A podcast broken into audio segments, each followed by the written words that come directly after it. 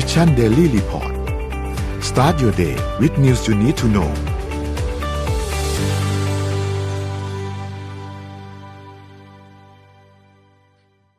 สวัสดีครับยินดีต้อนรับเข้าสู่ Mission Daily Report ประจำวันที่สิบเจ็ดมีนาคมสองพันห้าร้อยหกสิบห้านะครับวันนี้คุณอยู่กับพวกเราสามคนตอนเจ็ดโมงถึงแปดโมงเช้าสวัสดีพี่แจ็คสวัสดีพี่โทมัสครับสวัสดีครับสวัสดีพี่โทมัสสวัสดีน้องนนท์ครับครับผมวันนี้เราเริ่มต้นวันพฤหัสกันด้วยการอัปเดตเรื่องราวต่างๆกันนะครับเดี๋ยวเราค่อยๆไปดูกันว่ามีเรื่องอะไรเกิดขึ้นบ้างนะครับขอเริ่มต้นกันที่การอัปเดตตัวเลขการฉีดวัคซีนเหมือนเดิมนะครับตัวเลขการฉีดวัคซีนล่าสุดเราฉีดวัคซีนไปได้ หนึ่งแสนหกหมื่นสามพัน โดสนะครับรวมๆแล้วเนี่ยฉีดเข็มที่สามไปแล้ว สามสิบเอ็ดจุดห้า ของประชากรแล้วนะครับ สามสิบเอ็ดจุดห้าเปอร์เซ็นต์ นะครับสถานการณ์ผู้ป่วยครับ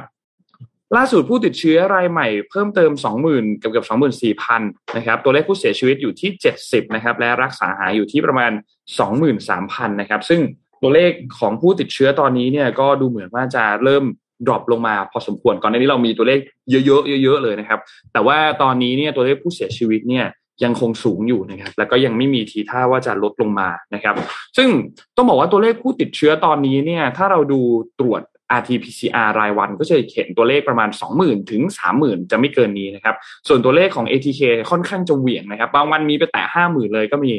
แต่ว่าส่วนใหญ่แล้วเนี่ยก็จะอยู่ที่วันละประมาณ สองหมื่น ต้นๆถึง สองหมื่น กลางๆนะครับร้อยละการตรวจพบเชื้อในช่วงเวลาตอนนี้ก็ยังคงสูงอยู่ที่ประมาณเกือบๆ ห้าสิบเปอร์เซ็นต์ นะครับเพราะฉะนั้นก็ระมัดระวังกันด้วยนะครับแต่ทีนี้เดี๋ยวหลังจากนี้จะมีการประชุมกันของทางด้านของสบคชุดใหญ่นะครับมีการพูดถึงหลายประเด็นเหมือนกันไม่ว่าจะเป็นประเด็นในเรื่องของการให้กลับมาจัดคอนเสิร์ตได้นะครับอันนี้ก็มีการพูดถึงเหมือนกันซึ่งหลังจากนี้เนี่ยเราก็ต้องรอติดตามดูเรื่องของการจัดคอนเสิร์ตเรื่องของการถอดหน้ากากอนามัยในส่วนสาธารณะนะครับถอดหน้ากากจะเริ่มจะเริ่มเริ่มเริ่มจากตรงนี้ก่อนนะครับที่ส่วนสาธารณะก่อนนะครับก็รอดูครับว่าจะเป็นอย่างไรนะครับจะสถานการณ์จะพลิกกลับมาผู้ติดเชื้อเยอะอีกทีหนึ่งไหมหรือว่าจะโอเคนะครับไปดูถัดมาครับตัวเลขตลาดหลักทรัพย์ครับเซ็ตบ้านเราครับเมื่อวานนี้บวกขึ้นมา หนึ่งจุดสี่สามเปอร์เซ็นต์ นะครับอยู่ที่ หนึ่งพันหกร้อยหกสิบเจ็ดจุดเก้าสอง นะครับหุ้นต่างประเทศนะครับดาวโจนส์ครับบวกขึ้นมา หนึ่งจุดสามหนึ่งเปอร์เซ็นต์ นะครับ NASDAQ ครับบวก สองจุดห้าเจ็ดเปอร์เซ็นต์ นะครับ เอส วาย เอส อี ครับบวก หนึ่งจุดหกเก้าเปอร์เซ็นต์ นะครับ เอฟ เอ เอส อี บวก หนึ่งจุดสามหนึ่งเปอร์เซ็นต์ และหั่งเส็งครับหลังจากที่ลดราคาหลายวันล่าสุดบวกขึ้นมา เก้าจุดศูนย์แปดเปอร์เซ็นต์ นะครับเขียวเพียบมา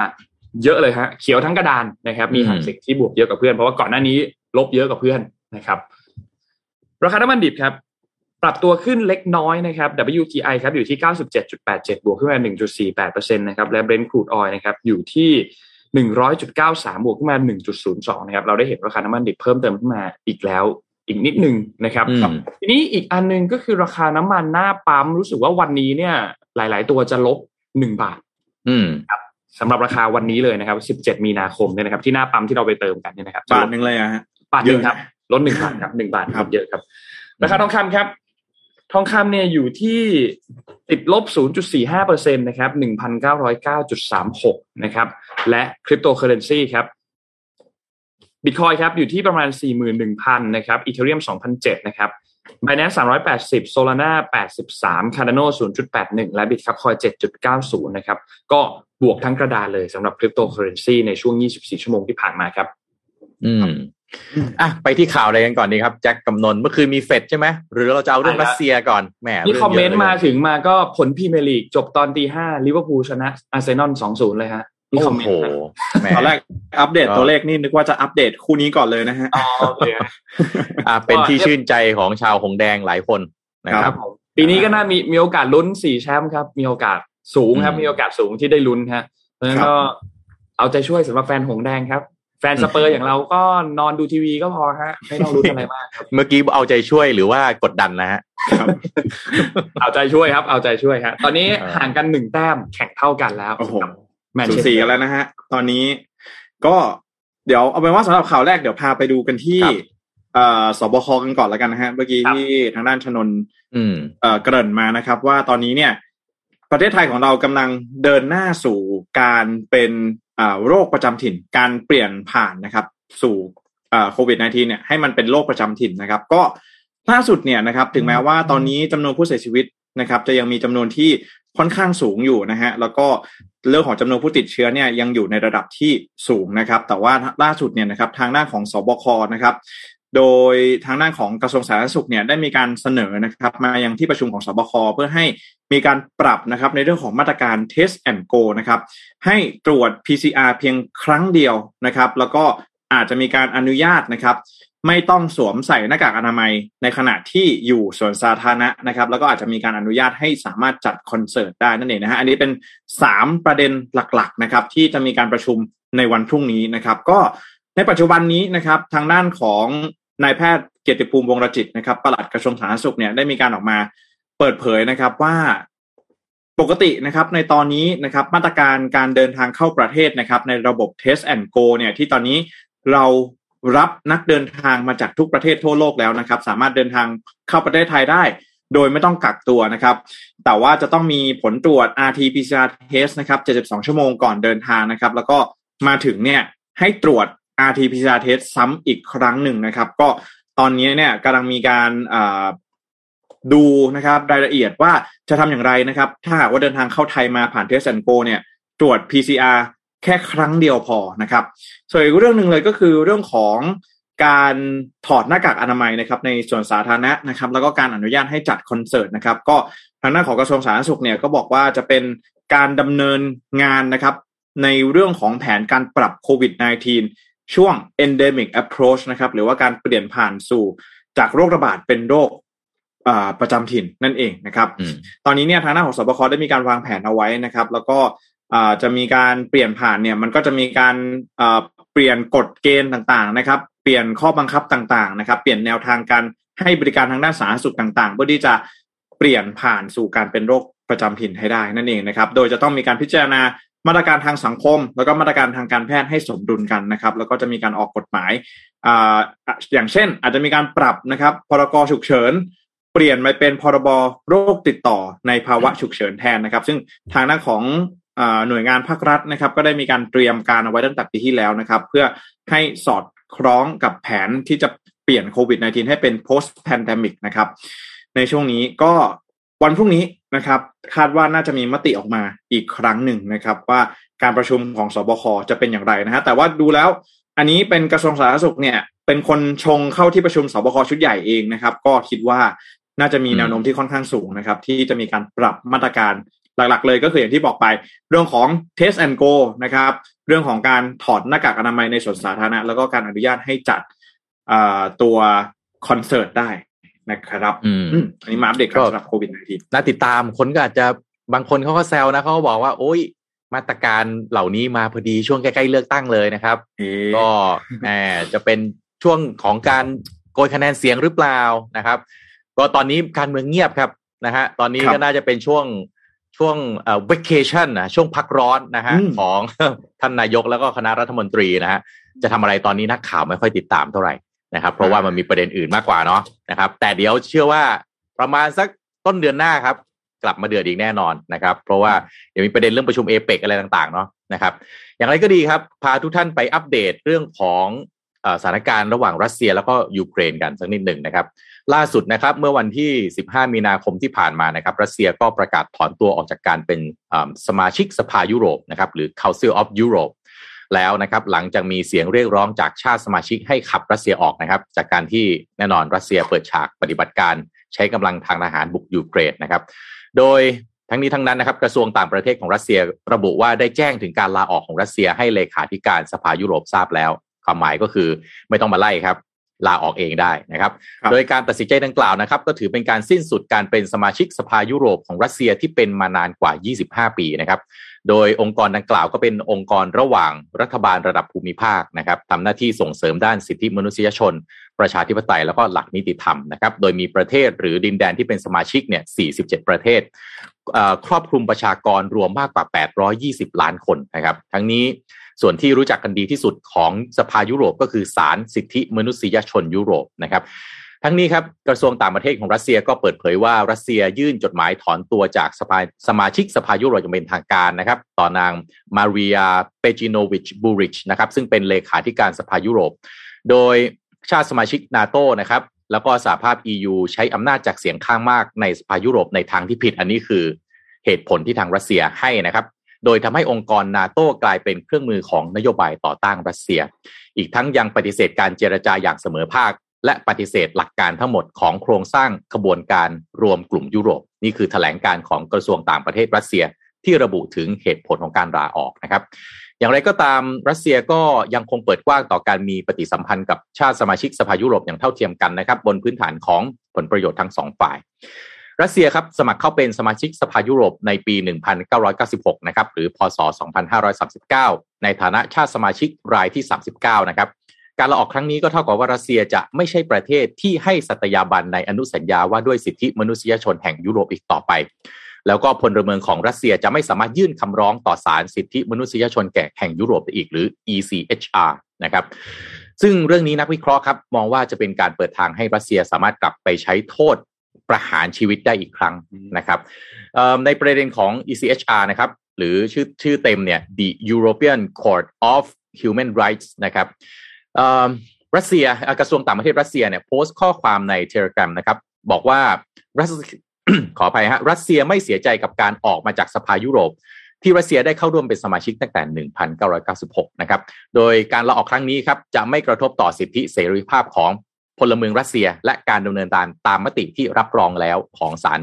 สิทธิมนุษยชนยุโรปหากไม่ขัดต่อรัฐธรรมนูญของรัสเซียนี่คือฝั่งรัสเซียที่ออกมาบอกนะครับว่าพลเมืองจะไม่ถูกริดรอนสิทธิ์แต่อย่างไรก็ดีมีหลายฝ่ายครับมีความเป็นห่วงว่ากฎหมายหลายๆอย่างหรือการปกป้องสิทธิมนุษยชนหลายๆอย่างในรัสเซียจะมีการเปลี่ยนไปหรือเปล่านะครับเนื่องจากว่าการลาออกจากสมาชิกสภายุโรปของรัสเซียถือเป็นการเปลี่ยนแปลงครั้งสำคัญนะครับสำหรับ อี ซี เอช อาร์ หรือ European Court of Human Rights ที่ผมได้กล่าวไปเมื่อกี้นะครับซึ่งทำหน้าทำหน้าที่เป็นศาลชั้นต้นเมื่อการดำเนินการภายในประเทศหมดหนทางนะครับโดยคดีเกี่ยวกับพลเมืองรัสเซียใน อี ซี เอช อาร์ เนี่ยมีสัดส่วนถึง ยี่สิบสี่เปอร์เซ็นต์ นะครับของคดีที่มีในปัจจุบันนะครับยกตัวอย่างนะครับเช่นคดีของอเล็กเซย์ นาวัลนีจำกันได้ใช่ไหมฮะเรื่องนี้คุณแทบนะฮะเอามาเล่าให้ฟังบ่อยๆที่มีประเด็นเรื่องของโดนวางยาบ้างล่ะอะไรบ้างล่ะอเล็กเซย์ นาวัลนีคือผู้นำพรรคฝ่ายค้านนะครับแล้วก็อดีตหัวหน้าพรรคก้าวหน้าของรัสเซียนะครับซึ่งถูกจับกุมหลายครั้งมากถ้าเราถ้าติดตามข่าวที่เราเอามาเล่าให้ฟังบ่อยๆนะครับถูกจับแล้วถูกจับอีกสารพัดข้อหาที่ นาวัลนีนี่เต็มไม้เต็มมือแล้วนะครับซึ่งอเล็กเซย์ นาวัลนีก็เป็นแอคทิวิสต์นะครับเป็นผู้ที่ดำเนินกิจกรรมต่อต้านรัสเซียแล้วก็ท้าทายอำนาจของประธานาธิบดีปูตินนะครับทีนี้เพิ่มเกรดให้สักนิดนึงนะครับว่าสำหรับสี่สิบเจ็ดชาตินะครับที่เป็นสมาชิกสภายุโรปรวมรัสเซียด้วยเนี่ยสิบประเทศก่อตั้งนะครับโดยสภายุโรปเนี่ยก่อตั้งตั้งแต่วันที่ห้าพฤษภาคมปีหนึ่งพันเก้าร้อยสี่สิบเก้ามีสิบประเทศก่อตั้งก็คือเบลเยียมเดนมาร์กฝรั่งเศสไอร์แลนด์อิตาลีลักเซมเบิร์กเนเธอร์แลนด์นอร์เวย์สวีเดนแล้วก็อังกฤษนะครับหลังจากนั้นก็มีประเทศต่างๆครับตามขึ้นมาอีกสามสิบเจ็ดประเทศนะครับเริ่มตั้งแต่ประเทศแรกก็คือกรีซนะครับแล้วก็ตุรกีนะครับแล้วก็ประเทศล่าสุดก็คือมอนเตเนโกรที่เข้าไปเป็นสมาชิกในปีสองพันเจ็ดนะครับก็อันนี้อ่าล่าสุดก็เขาก็ลาออกแล้วนะครับครับหลังจากที่เป็นผลพวงจากการเข้าโจมตียูเครนในครั้งนี้นั่นเองนะฮะใช่ครับอ่าผมอัปเดตให้อีกสักนิดนึงเรื่องของเอ่อสงครามเนี่ยนะครับยังเขาก็ยังโจมตีกันอยู่นะครับแต่ล่าสุดนะครับมีการเปิดตัวครับแจ็คนนท์ฮะคุณผู้ฟังครับเขาไม่ได้เปิดตัวอะไรนะครับเป็นฝั่งรัสเซียที่เปิดตัวนะครับเปิดตัวเซอร์คอนครับเซอร์คอนเนี่ยพูดไปไม่ใช่มือถือนะครับไม่ใช่อุปกรณ์คอมพิวเตอร์เทคโนโลยีนะฮะแต่เป็นขีปนาวุธไฮเปอร์โซนิกของรัสเซียครับแล้วก็บอกว่ามีฟีเจอร์หลักด้วยนะฮะเร็วจน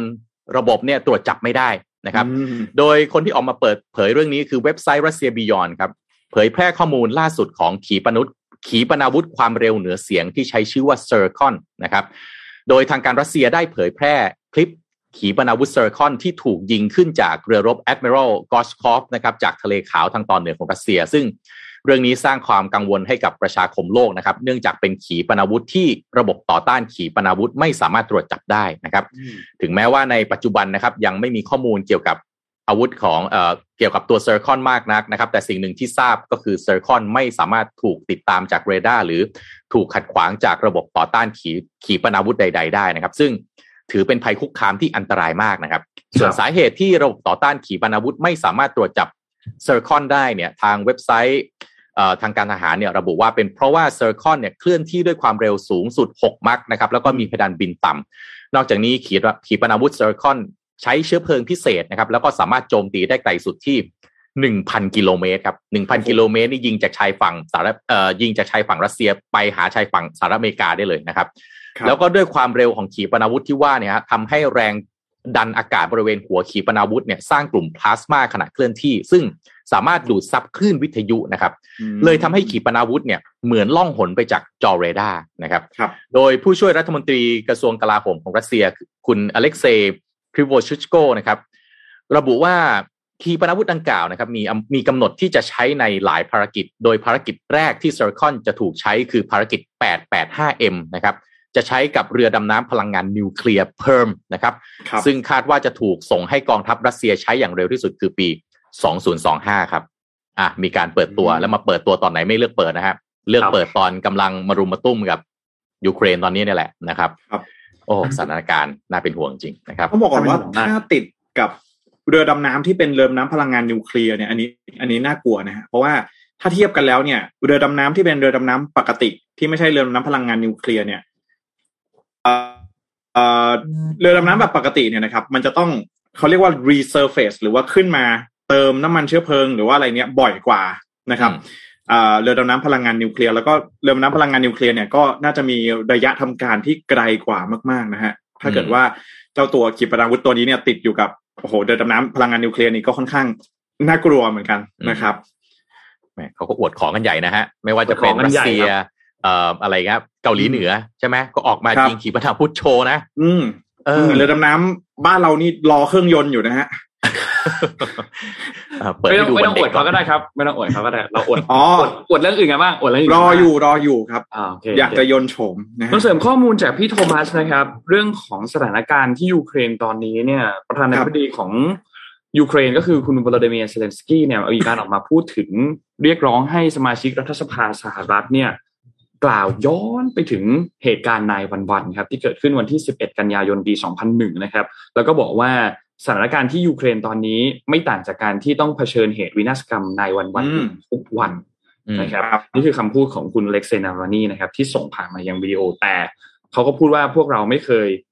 คิดถึงการยอมแพ้เซเลนสกี้แบบเออเซเลนสกี้เซเลนสกี้โดนบอกเขาไปครับบอกนาวานี่นี่เอาใจช่วยนาวานี่อยู่ใช่ไหมเซเลนสกี้ครับเซเลนสกี้ถึงอะไรครับแต่ว่านาวานี่ติดคุกอยู่ตอนนี้ครับผมแต่เซเลนสกี้เซเลนสกี้เองก็บอกว่าพวกเราไม่เคยคิดถึงการยอมแพ้เลยแม้แต่วินาทีเดียวนะครับแล้วก็มีการอ้างอิงถึงคำพูดของ I Have a Dream ของ Martin Luther King จูเนียร์ ด้วยนะครับซึ่งก็เป็นนักสู้เพื่อสิทธิพลเมืองคนหนึ่งของสหรัฐที่สำคัญมากๆนะครับทีนี้สถานการณ์หลังจากนี้เนี่ยมีการคาดการณ์จากนักวิเคราะห์ครับว่าทางด้านจีนเนี่ยจะเป็นตัวแปรสำคัญในการเจรจากันนะครับแน่นอนว่าสีจิ้นผิงตอนนี้น่าจะเป็นคนที่ดูสถานการณ์อยู่ตลอดเวลาเลยว่าเมื่อไหร่จีนถึงควรจะเข้าไปมีบทบาทในการเจรจาในครั้งนี้รอเวลาที่เหมาะสมอยู่เพราะว่าจีนเองก็ถ้าพูดถึงแล้วตอนนี้ท่าทีอาจจะไม่ได้หนักเท่ากับฝั่งตะวันตกฝั่งสหรัฐในการพูดถึงฝั่งของรัสเซียแต่ก็แน่นอนจีนเองก็มีการออกมาพูดอยู่ตลอดว่าไม่ได้สนับสนุนในเรื่องของสงครามถูกไหมครับเพราะฉะนั้นจีนด้วยความเป็นหนึ่งในมหาอำนาจอีกด้านหนึ่งก็ต้องการที่จะเข้ามามีส่วนร่วมในการเจรจารวมถึงมาเป็นตัวกลางในการเจรจาเนี่ยแน่นอนอยู่แล้วนะครับเพราะว่าฝั่งรัสเซียเองแน่นอนอยากเจรจาเนาะเพราะว่าสงครามยืดเยื้อกว่าที่เขาคาดไว้รัสเซียต้องการจะจบสงครามภายในไม่กี่วันภายในสัปดาห์เดียวเท่านั้นเองแต่นี่มันถูกยื้อมาเป็นระยะเวลาหลายสัปดาห์แล้วเพราะฉะนั้นรัสเซียเองก็ต้องการที่จะให้มีการเจรจาเกิดขึ้นซึ่งจีนเองถ้าพูดถึงแล้วก็เหมาะสมในการที่จะเป็นตัวกลางในการเจรจาเหมือนกันนะครับก็ต้องรอติดตามดูนะครับว่าจะเป็นอย่างไรตอนนี้ฝั่งรัสเซียเองเนี่ยเขาก็มีการออกมาคว่ำบาตรต่างๆกับผู้นำของสหรัฐคว่ำบาตรกับจัสตินทรูโดที่เป็นผู้นำของทางด้านแคนาดานะครับพูดง่ายๆก็คือห้ามเดินทางเข้ารวมถึงเจ้าหน้าที่ระดับสูงต่างๆของฝั่งของสหรัฐนะครับซึ่งหลังจากนี้เนี่ยอีกอันนึงที่ต้องติดตามก็คือที่คุณวลาดิเมียร์เซเลนสกี้พูดถึงให้รัฐสภาของวุฒิสภาของสหรัฐเนี่ยมีการเอ่อแซงชั่นวลาดิเมียร์ปูตินล่าสุดก็มีการแซงชั่นเรียบร้อยแล้ววุฒิสภาของสหรัฐก็มีการโหวตซึ่งนำโดยคุณชักชูเมอร์ที่เป็นผู้นำเสียงข้างมากของวุฒิสภาสหรัฐเนี่ยก็มีการกล่าวก่อนลงมตินะครับแล้วก็สุดท้ายแล้วก็มีการโหวตกันให้ทางด้านของปูตินเนี่ยเป็นอาชญากรสงครามนะครับแต่ในเชิงของโทษในเชิงของอะไรต่างๆในเชิงของการปฏิบัติต่างๆเนี่ยจะ เป็นอย่างไรนั้นเนี่ยก็ต้องรอติดตามกันอยู่ทีหนึ่งนะครับว่าว่าจะเป็นอย่างไรจะมีเรื่องถึงศาลจะมีเรื่องถึงอะไรไหมเนี่ยต้องรอดูนะครับหลังจากที่สงครามสถานการณ์คลี่คลายไปแล้วแล้วเราก็ต้องมาติดตามกันอีกทีหนึ่งนะครับพาไปดูต่อจังหวะพี่นิดนึงตัวนี้จังหวะของเซเลนสกี้ในการออกมาสื่อสารทั้งกับในประเทศแล้วก็ต่างประเทศเนี่ยเราติดตามเขาแล้วเราก็หลายๆจังหวะของเขาเนี่ยนะฮะบางทีเราก็สร้างคำถามให้กับเราเหมือนกันอย่างเมื่อกี้ของนนท์ก็คือเขาเรียกร้องให้สหรัฐอเมริกาเนี่ยต้องมาช่วยทั้งปิดน่านฟ้าใช่ไหมทั้งส่งกองกำลังเข้ามาช่วยใช่ไหมฮะห้ามบินใช่แต่อีกด้านหนึ่งเนี่ยล่าสุดก็เซเลนสกี้ก็ออกมาพูดนะฮะชัดเจนว่ายูเครนจะไม่ได้เป็นสมาชิก NATO ถ้าเอาคำพูดของเซเลนสกี้ที่พูดเลยคือยูเครนจะไม่ได้เป็นสมาชิก NATO นะครับเราเข้าใจในสิ่งนี้เราได้ยินมานานว่าประตูเปิดอยู่แต่เราก็ได้ยินว่าเราจะไม่สามารถเข้าร่วมมันเป็นความจริงที่ต้องยอมรับอันนี้คือสิ่งที่เซเลนสกี้พูดก็ดูแล้วเอ๊ะบางวันก็ดูเหมือนเขาจะอ่อนลงแต่บางวันก็คือกลับไปเรียกร้องนะฮะให้มีการปิดน่านฟ้าขอให้ส่งกองกำลังเข้ามาช่วยบอกว่าไม่มีทางยอมแพ้แน่นอนก็ไม่รู้เหมือนกันว่าเออเราเราเรายังยังยังติดตามแล้วยังตั้งคำถามมาเขาอยู่นะว่าสุดท้ายเนี่ยเขาจะอ่อนหรือเขาจะแข็งใช่ไหมครับใช่เพราะว่ามีกรณีของจอจอร์เจียเหมือนกันนะฮะจอร์เจียนี่ไม่ใช่รัฐที่อเมริกานะแต่ว่าเป็นประเทศจอร์เจียนะครับที่อยู่บริเวณทางด้านตอนใต้ของรัสเซียใช่ไหมที่มีอยู่ในช่วงปีสองพันสิบสี่เนี่ยในช่วงนั้นสถานการณ์แบบเดียวกับยูเครนเลยนะฮะก็คือว่าผู้นำเนี่ยมีการมีแนวแนวคิดแนวความคิดที่ฝักใฝ่ไปทางชาติตะวันตกมากขึ้นนะฮะรัสเซียก็ส่งทหารเข้าไปยึดครองนะครับจอร์เจียแบบนี้นะฮะแล้วก็มีในปัจจุบันเนี่ยเรื่องของการเข้าร่วมนะครับสภาพสภาพยุโรปนะครับแล้วก็เรื่องของ NATO เนี่ยของจอร์เจียเนี่ยก็เป็นที่ถกเถียงกันเป็นอย่างมากนะฮะว่านานแล้วเหมือนกัน NATO ก็ไม่ยอมรับเข้าเป็นสมาชิกสักทีนะครับแล้วผมก็คิดว่าเอ๊ะกรณีนี้เนี่ยเซเลนสกี้เองก็อาจจะมองว่าถ้าหากว่ายอมหนึ่งแต่ว่าเอ่อก็อาจจะทำให้สามารถยุติสงครามภายในประเทศได้อันนี้ก็อาจจะเป็นอีกสิ่งหนึ่งที่เซเลนสกี้เขามองหรือเปล่านะฮะแต่ว่าการเดินสายพูดคุยเนี่ยแน่นอนว่าสิ่งหนึ่งที่เซเลนสกี้ต้องการเลยก็คือการประกาศการปิดน่านฟ้าเหนือประเทศยูเครนนั่นเองนะฮะแต่ซึ่งหลายๆฝ่ายเนี่ยก็มีข้อหนึ่งที่เขางงกันเหมือนกันนะฮะว่าสงครามเนี่ยตอนนี้รัสเซียโจมตียูเครนมาเป็นระยะเวลากว่าสองสัปดาห์แล้วทำไมรัสเซียถึงยังไม่ใช้กองทัพอากาศหรือว่ากองกำลังทางอากาศเนี่ยอย่างเต็มกำลังสักทีนะฮะอันนี้ก็เป็นเรื่องที่หลายๆฝ่ายเนี่ยค่อนข้างกังวลแล้วก็ยังหาคำตอบไม่ได้สักทีเดียวนะครับว่าทำไมถึงเป็นอย่างนั้นนะฮะตอนนี้เซเลนสกี้เองจึงถึงออกมาเรียกร้องนะฮะหลายฝ่ายมากไม่ว่าจะเป็นสหรัฐเป็นยุโรปเป็นนาโต้แบบนี้ขอให้ประกาศปิดน่านฟ้ายูเครนสักหน่อยนะครับแต่ว่ามันก็จะกลายเป็นว่าถ้าหากว่ามีการประกาศปิดน่านฟ้ายูเครนเนี่ยมันจะถือว่าเป็น act of war โดยตรงนะครับของชาติตะวันตกกับรัสเซียนั่นเองเพราะหมายความว่าอะไรฮะหมายความว่าถ้ามีอากาศยานของรัสเซียบินเข้ามาในน่านฟ้ายูเครนเนี่ยชาติตะวันตกต้องเข้าไปปกป้องนะถ้ามีการประกาศแล้วเพราะฉะนั้นแล้วสิ่งนี้เนี่ยมันจะทำให้จะกลายเป็นการยกระดับความขัดแย้งครั้งนี้หรือเปล่าก็เป็นสงครามโลกไปเลยทีเดียวย่อมๆเลยทีเดียวนะครับนะครับก็ตอนนี้สถานการณ์ต่างๆเนี่ยจริงๆแล้วเอ่อถ้าหากว่าดูในเรื่องของทางการทูตเนี่ยอาจจะดูแล้วยังคุยๆกันอยู่นะฮะแต่ว่าต้องบอกก่อนว่าถ้าหากเราไปดูในในแง่ของตัวเลขเศรษฐกิจเนี่ยไม่ว่าจะเป็นเรื่องของราคาน้ำมันหรือว่าราคาตลาดหุ้นเนี่ยเริ่มที่จะคลี่คลายลงไประดับหนึ่งนะฮะเพราะก็มองว่าใช่ใช่เซนติเมนต์ของสถานการณ์ในยูเครนและก็รัสเซียเนี่ยอาจจะมีทางออกได้ในเร็ววันนี้นะครับก็ยังไม่แน่ใจว่าทางออกจะเป็นอย่างไรแต่ว่าสถานการณ์ก็เริ่มคลี่คลายลงนะครับอย่างราคาน้ำมันเนี่ยในล่าสุดเนี่ยตอนนี้ก็กลับมาต่ำกว่าหนึ่งร้อยเหรียญสหรัฐต่อบาร์เรลแล้วเป็นที่เรียบร้อยมันก็ขึ้นเร็วลงเร็วเหลือเกินนะไม่รู้ราคาน้ำมันหรือราคาบิตคอยคริปโตเคอเรนซีครับขึ้นเร็วลงเร็วเหลือเกินนี่ช่วงนี้รวมถึงหุ้นจีนด้วยเอาโอ้โหอย่าพูดถึงฮะ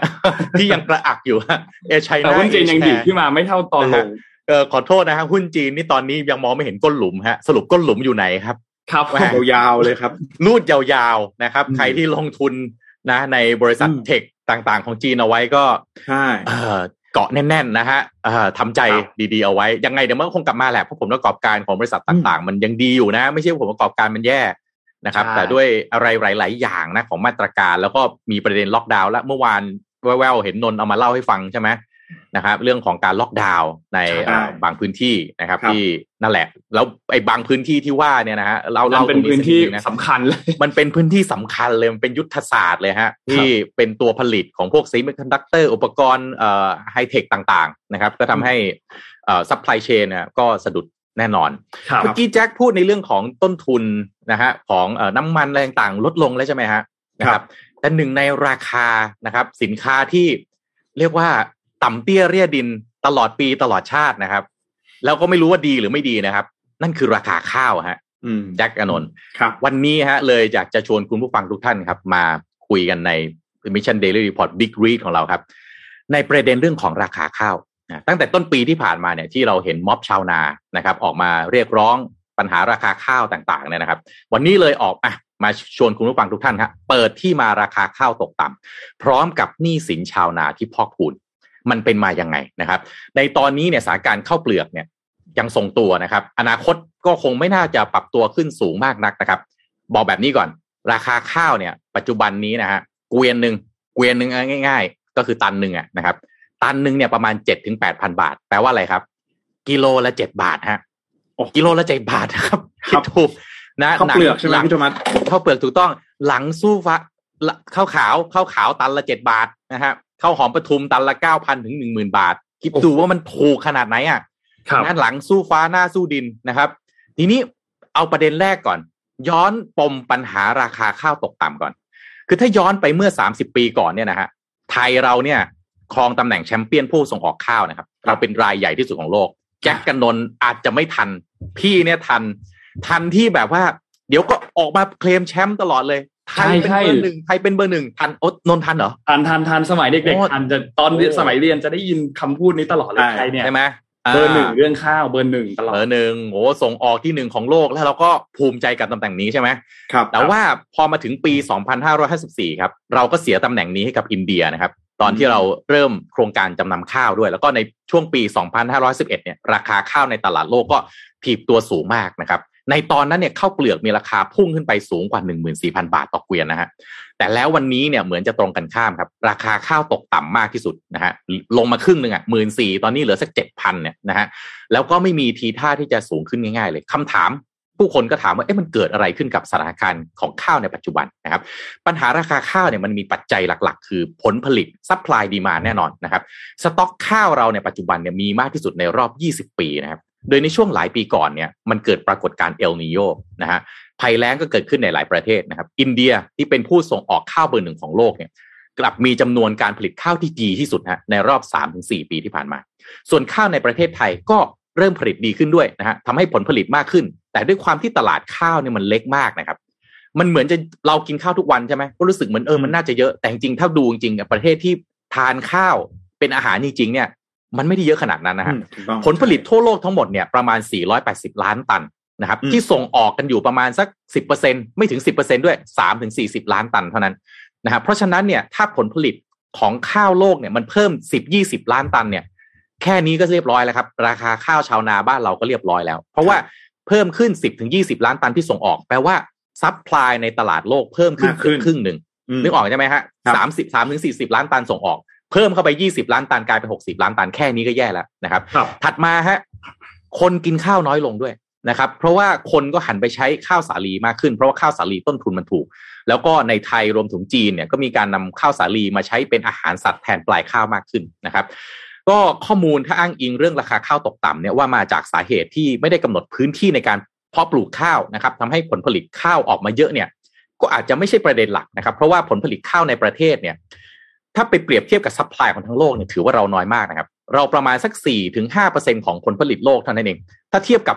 ประเทศอย่างจีนเนี่ยที่เขาผลิตข้าวมากที่สุดนะครับถ้าเขาผลิตได้มากมากขึ้นสัก สิบเปอร์เซ็นต์ ของประเทศเขานะแค่นี้ก็มากกว่าเราทั้งประเทศละแค่ สิบเปอร์เซ็นต์ ของเขาแน่นอนเพราะประเทศเขากว้างใหญ่กว่าพื้นที่เพาะปลูกมันเยอะกว่านะฮะคนเยอะด้วยทีนี้กระบวนการกำหนดราคาข้าวใครกำหนดนี่คือคำถามที่คนชักจะถามบ่อยที่สุดนะฮะราคาข้าวที่เทรดกันอยู่ในตลาดโลกเนี่ยนะครับก็จะถูกกำหนดโดยกลุ่มผู้ขายแล้วก็นายหน้าระหว่างประเทศหรือที่เรียกกันว่า international trader หรือ international brokers นะครับก็จะเป็นคนทำหน้าที่แทนประเทศผู้ซื้อไปวิ่งติดต่อกับผู้ส่งออกในประเทศต่างๆว่าอ่ะตัวเองมี supply เท่าไหร่ต้องการขายข้าวเท่าไหร่ แล้วเขาก็จะเป็นคนเสนอราคามานะครับโดยคำนวณจากปัจจัยหลักในการกำหนดราคาข้าวก็คืออะไรผลผลิตการบริโภคแล้วก็สต็อกนะครับอันนี้เป็นหลักเลยส่วนจะกินข้าวอะไรเรื่องราคาเสนออะไรอันนี้ก็ให้ผู้ส่งออกของแต่ละประเทศเนี่ยก็ไปกำหนดราคากันออกมานะครับถ้าผู้ส่งออกไปรับราคาจากผู้ซื้อมาอ่าลองไล่ตามนะฮะเขาก็ต้องไปรับซื้อผลผลิตในประเทศด้วยราคาที่ต่ำกว่าที่รับมาเพื่อให้ได้กำไรสมมุติพี่เป็นในประเทศแจ็คเป็นเทรดเดอร์แจ็คมาบอกพี่อ่าร้อยหนึ่งพี่ก็ต้องไปหาซื้อข้าวให้ได้เท่าไหร่เก้าสิบห้าบาทเก้าสิบบาทอย่างนี้เป็นต้นเพื่อให้ตัวเองมีอ่าอ่ากำไรใช่ไหมทีนี้ผู้ส่งออกไปก็ต้องไปหาซื้อผลิตผลในประเทศด้วยราคาที่ต่ำลงไปเรื่อยๆนะฮะทีนี้ถ้าราคามันสะท้อนความเป็นจริงคือไม่มีใครยอมขายในราคาที่ขาดทุนเนี่ยราคามันก็จะต้องต่ำลงเป็นทอดๆๆกว่าจะไปถึงชาวนาคิดดูว่ามันกี่ทอดแล้วก็หากผู้ส่งออกไปรับออเดอร์บังเอิญบังเอิญในราคาต่ำเกินไปในขณะที่ผลผลิตในประเทศเนี่ยมันไม่ได้สัมพันธ์กันเนี่ยราคาข้าวก็จะ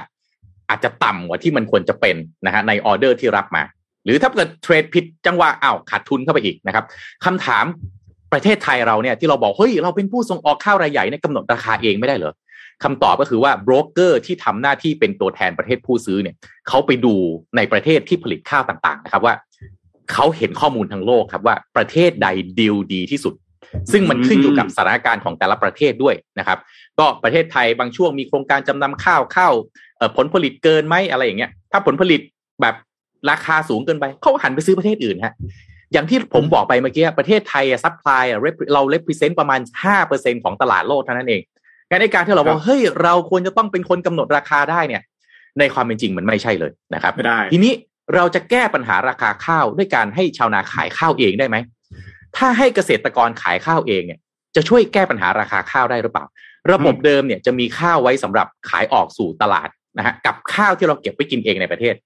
ข้าวที่เก็บเอาไว้กินเองนะฮะหรือเก็บเอาไว้กินในครัวเรือนอ่ะเกษตรกรปลูกอะไรได้เสร็จปั๊บตัวเองเก็บไว้ส่วนหนึ่งไว้กินอีกส่วนหนึ่งขายออกไปใช่ไหมเกษตรกรก็มักจะเอาไปส่งให้โรงสีขนาดเล็กในพื้นที่โรงสีก็จะได้ค่าสีเป็นรำเป็นปลายข้าวเป็นแกลบใช่ไหมฮะแล้วเอาตรงนี้ไปขายได้ส่วนเมล็ดข้าวคืนให้เกษตรกรแต่ว่าโรงสีแบบเนี้ยที่ว่าไปเนี่ยมันเป็นโรงสีแบบโลคอลอ่ะคุณภาพต่ำหน่อยข้าวที่สีออกมาคุณภาพก็จะไม่ค่อยดีนักส่วนข้าวที่ขายในตลาดที่เป็นข้าวถุงที่เรามักจะพูดว่าเอ๊ะถ้าชาวนาขายข้าวได้ราคาถูกแบบเนี้ยทำไมเราซื้อข้าวถุงเราซื้อแพงอยู่เลยไอ้ข้าวถุงเนี่ยมันมาจากโรงสีที่มีคุณภาพสูงเครื่องอะไรต่างๆบางเครื่องนี่เป็นสิบล้านนะครับได้คุณภาพข้าวดีข้าวเสียหายน้อยนะครับแต่ว่าไอ้โรงสีขนาดแบบคุณภาพแบบนี้เนี่ยนะฮะก็จะผลิตข้าวที่คุณภาพดีไอ้โรงสีแบบเล็กๆแบบที่ผมพูดไปเมื่อกี้เนี่ยเขาทำคุณภาพแบบนี้ไม่ได้นะครับก็เลยสุดท้ายไม่เป็นที่นิยมที่ชาวนาจะขายข้าวเองสุดท้ายโรงสีขนาดใหญ่จึงเป็นคนที่ทำเรื่องขายข้าวนะครับวิธีหนึ่งที่จะแก้ปัญหาคุณภาพข้าวของชาวนาก็คือว่าชาวนาต้องรวบรวมข้าวจำนวนมากๆนะฮะแล้วไปจ้างโรงสีที่มีคุณภาพสูงช่วยสีข้าวให้นะครับแต่ถ้าหากว่าชาวนาสีข้าวเองหรือใช้โรงสีโลโก้แบบที่ผมว่าไปขนาดเล็กๆคุณภาพต่ำเนี่ยแล้วยังมีผู้บริโภคจำนวนหนึ่งที่ยอมรับคุณภาพข้าวแบบนี้ได้เนี่ยก็อาจจะยังพอขายได้แต่ในทางปฏิบัติเนี่ยมันยากนะครับแล้วถ้าคิดว่าชาวนาจะส่งออกเองได้ไหมเนี่ยโอ้โหอันนี้เรียกว่าฝันกลางวันเลยทีเดียวนะครับเพราะว่าก็ต้องมันโดยกระบวนการต่างๆในการจะส่งออกเนี่ยมีเรื่องโควต้ามีเรื่องการติดต่อประสานงานเอกสารต่างๆการซื้อขายอู้แทบจะเป็นไปไม่ได้เลยนะครับทีนี้ต่อมาอีกทำไมชาวนาไทยยากจนฮะหลายคนตั้งข้อสงสัยเฮ้ยคนไทยกินข้าวทุกคนเลยต่างประเทศก็กินในแถบๆนี้กินข้าวกันเยอะแยะเลยทำไมเกษตรกรไทยรายได้น้อยลืมตาอ้าปากแทบไม่ได้เลยปัญหาก็คือต้นทุนการผลิตสูงมากครับโดยเฉพาะปุ๋ยตอนนี้นะครับราคาปุ๋ยเนี่ยนะครับหนึ่งกระสอบเนี่ยห้าสิบกิโลกรัมราคาเมื่อก่อนนี่ประมาณห้าหกร้อยบาทตอนนี้ทะลุพันกว่าบาทแล้วครับนะฮะเพราะว่าหลายๆท่านน่าจะพอรู้ผู้ส่งออกปุ๋ยเนี่ยรายใหญ่ๆเนี่ยรัสเซียเบลารุสเนี่ยเขาเป็นผู้ส่งออกรายใหญ่นะครับตอนนี้เกษตรกรเตรียมรับมือราคาปุ๋ยทะลุพันบาทต่อกระสอบนะครับจากปกติ ห้าหกร้อย นะครับก็คาดว่าเป็นผลกระทบจากสงครามรัสเซียแล้วก็ยูเครนนะครับบริษัทผู้นำเข้าปุ๋ยก็เริ่มแบบลำบากในการจะหาซัพพลายมาเพราะซัพพลายมันน้อยลงนะฮะดีมานด์มันยังเท่าเดิมราคาก็ต้องสูงขึ้นแน่นอนนะครับอย่างไรก็ตามก็ก่อนหน้านี้ในช่วงที่สถานการณ์โควิดเริ่มคลี่คลายนะครับปุ๋ยบางชนิดก็ประกาศปรับราคาลดลงมานะครับประมาณกระสอบละ ห้าสิบถึงหนึ่งร้อยบาทอะไรเงี้ยนะฮะแต่ว่าพอสงครามมาใหม่อ่ะแบบนี้ก็ราคาก็ถีบขึ้นไปใหม่นะครับก็อยู่อย่างนี้แหละนะครับวิธีการรับมือแล้วก็วิธีการแก้ไขปัญหาของภาครัฐอ่ะอันนี้น่าสนใจนะครับ คนก็ชอบพูดเนาะชาวนาเปรียบเหมือนกระดูกสันหลังของชาตินะครับแต่ตลอดหลายปีที่ผ่านมานะครับอาชีพชาวนาหรือเกษตรกรที่ปลูกข้าวเนี่ยต้องยอมรับจริงๆคุณภาพชีวิตมันลืมตาอ้าปากไม่ได้นะครับแล้วก็ถูกโครงสร้างราคาข้าวเนี่ยบทขยี้ทุกวี่ทุกวันนะฮะชีวิตก็ต้องอยู่ในวงจรหนี้ไม่มีที่สิ้นสุดทุกวันนี้กลายเป็นว่าชาวนายิ่งทำนามากยิ่งเป็นหนี้มากแค่เริ่มปลูกต้นกล้านะฮะเนี่ยตามรูปเนี่ยขาดทุนแล้วฮะนะครับย้อนกลับไปดูครับประเทศไทยเรามีแผนพัฒนาเศรษฐกิจและก็สังคมแห่งชาติฉบับที่สองนะครับปีพ.ศ.สองพันห้าร้อยสิบถึงสองพันห้าร้อยสิบห้าเนี่ยเขียนชัดเจนครับว่าวางแผนเรื่องการพัฒนาด้านเกษตรนะครับโดยเฉพาะเรื่องข้าวเนี่ยระบุว่าเร่งรัดการเพิ่มผลผลิตข้าวโดยเน้นหนักที่ด้านการปรับปรุงประสิทธิภาพในการผลิตเพื่อให้ได้ผลผลิตต่อไร่ที่สูงขึ้นนะครับโดยการจัดกระบวนการคุมควบคุมน้ำที่เหมาะสมการใช้พันธุ์ข้าวที่ให้การผลที่ให้ผลผลิตสูงแล้วก็มีความต้านทานต่อโรคและก็ศัตรูพืชการใช้ปุ๋ยที่ถูกต้องและปริมาณที่เหมาะสมตลอดจนการปรับปรุงวิชาการทำนาให้ทันสมัยและถูกต้องตามหลักวิชาการยิ่งขึ้นอันนี้ก็เลยเป็นที่มาของการกำเนิดขึ้นของธนาคารเพื่อการเกษตรและสหกรณ์การเกษตรหรือธกส.ครับที่จะเรียกด้านนึงนะฮะก็บอกว่ามันทำให้หนี้อยู่นอกระบบของชาวนาเนี่ยกลับมาอยู่ในระบบแต่อีกแง่นึงคนก็บอกว่าอันนี้ก็เป็นจุดเปลี่ยนทำให้เกษตรกรเข้าสู่วงจรหนี้อย่างสมบูรณ์แล้วหรือเปล่านะครับก็ถ้าย้อนกลับไปก่อนหน้านี้ก่อนจะมีแผนพัฒนาเศรษฐกิจและสังคมแห่งชาติเนี่ยนักวิเคราะห์บางท่านก็บอกว่าก่อนหน้านี้ชาวนาเขาทำนาแบบดั้งเดิมใช้แรงงานคนแรงงานสัตว์ไม่ต้องเร่งรัดการผลิตต้นทุนไม่ต้องสูงมากเกินไปนะครับแต่พอมันมีแผนอันนี้เข้ามาปั๊บเนี่ยมีการเปลี่ยนพันธุ์ข้าวนะครับกรมการข้าวก็ใช้ศัพท์ทางวิชาการต่างๆเรื่องไวต่อปุ๋ยกินปุ๋ยอะไรเงี้ยเขาก็ต้องเร่งผลผลิตนะฮะพอเร่งผลผลิตมากๆกลไกทางราคาไม่มีกลไกที่ดีเข้าไปปกป้องสุดท้ายซัพพลายออกมามากๆดีมานด์เท่าเดิมก็กลายเป็นราคาที่มันรูดนะฮะอย่างปัจจุบันที่เราเห็นอย่างนี้นี่ไปดูประเทศอื่นฮะชาวนาประเทศอื่นเขาเป็นยังไงบ้างอ่ะขอดูประเทศที่แบบดีๆเลยที่ถ้าเป็นชาวนาอย่างน้อยนะควรจะเป็นให้ได้อย่างประเทศนี้นั่นคือญี่ปุ่นผลผลิตทางการเกษตรในญี่ปุ่นเนี่ยมีราคาสูงเนื่องจากอะไรฮะผลผลิตส่วนใหญ่ไม่ผูกกับตลาดโลกครับญี่ปุ่นเนี่ยผลิตข้าวน้อยกว่าที่กินครับเขาก็ข้าวบางอันก็นำเข้าในประเทศนะฮะพอข้าวขาดก็ตั้งราคาสูงๆได้นะครับวิธีการทำให้ข้าวขาดก็คือกำหนดโควต้านำเข้าข้าวไม่ให้สูงมากและเอาเงินที่เก็บภาษีนำเข้าเนี่ยมาอุดหนุนเกษตรกรของตัวเองฮะนี่คือนี่คือโครงสร้างที่มันทำให้เกษตรกรในประเทศเขาเนี่ยไม่ได้เรียกว่าลืมตาอ้าปากได้ต่างกับเกษตรกรในประเทศที่กำลังพัฒนาอย่างไทยนะครับซึ่งที่ผ่านมาเนี่ยญี่ปุ่นจำกัดการนำเข้าน้อยนะครับเพื่อรักษาราคาข้าวให้แพงในตลาดเพราะว่าถ้าปล่อยให้นำเข้าเต็มที่ก็ไม่ไม่ต่างกับราคาที่ในตลาดโลกที่ประเทศไทยก็โดนแบบนี้นะครับขณะที่ไทยเนี่ยนะครับ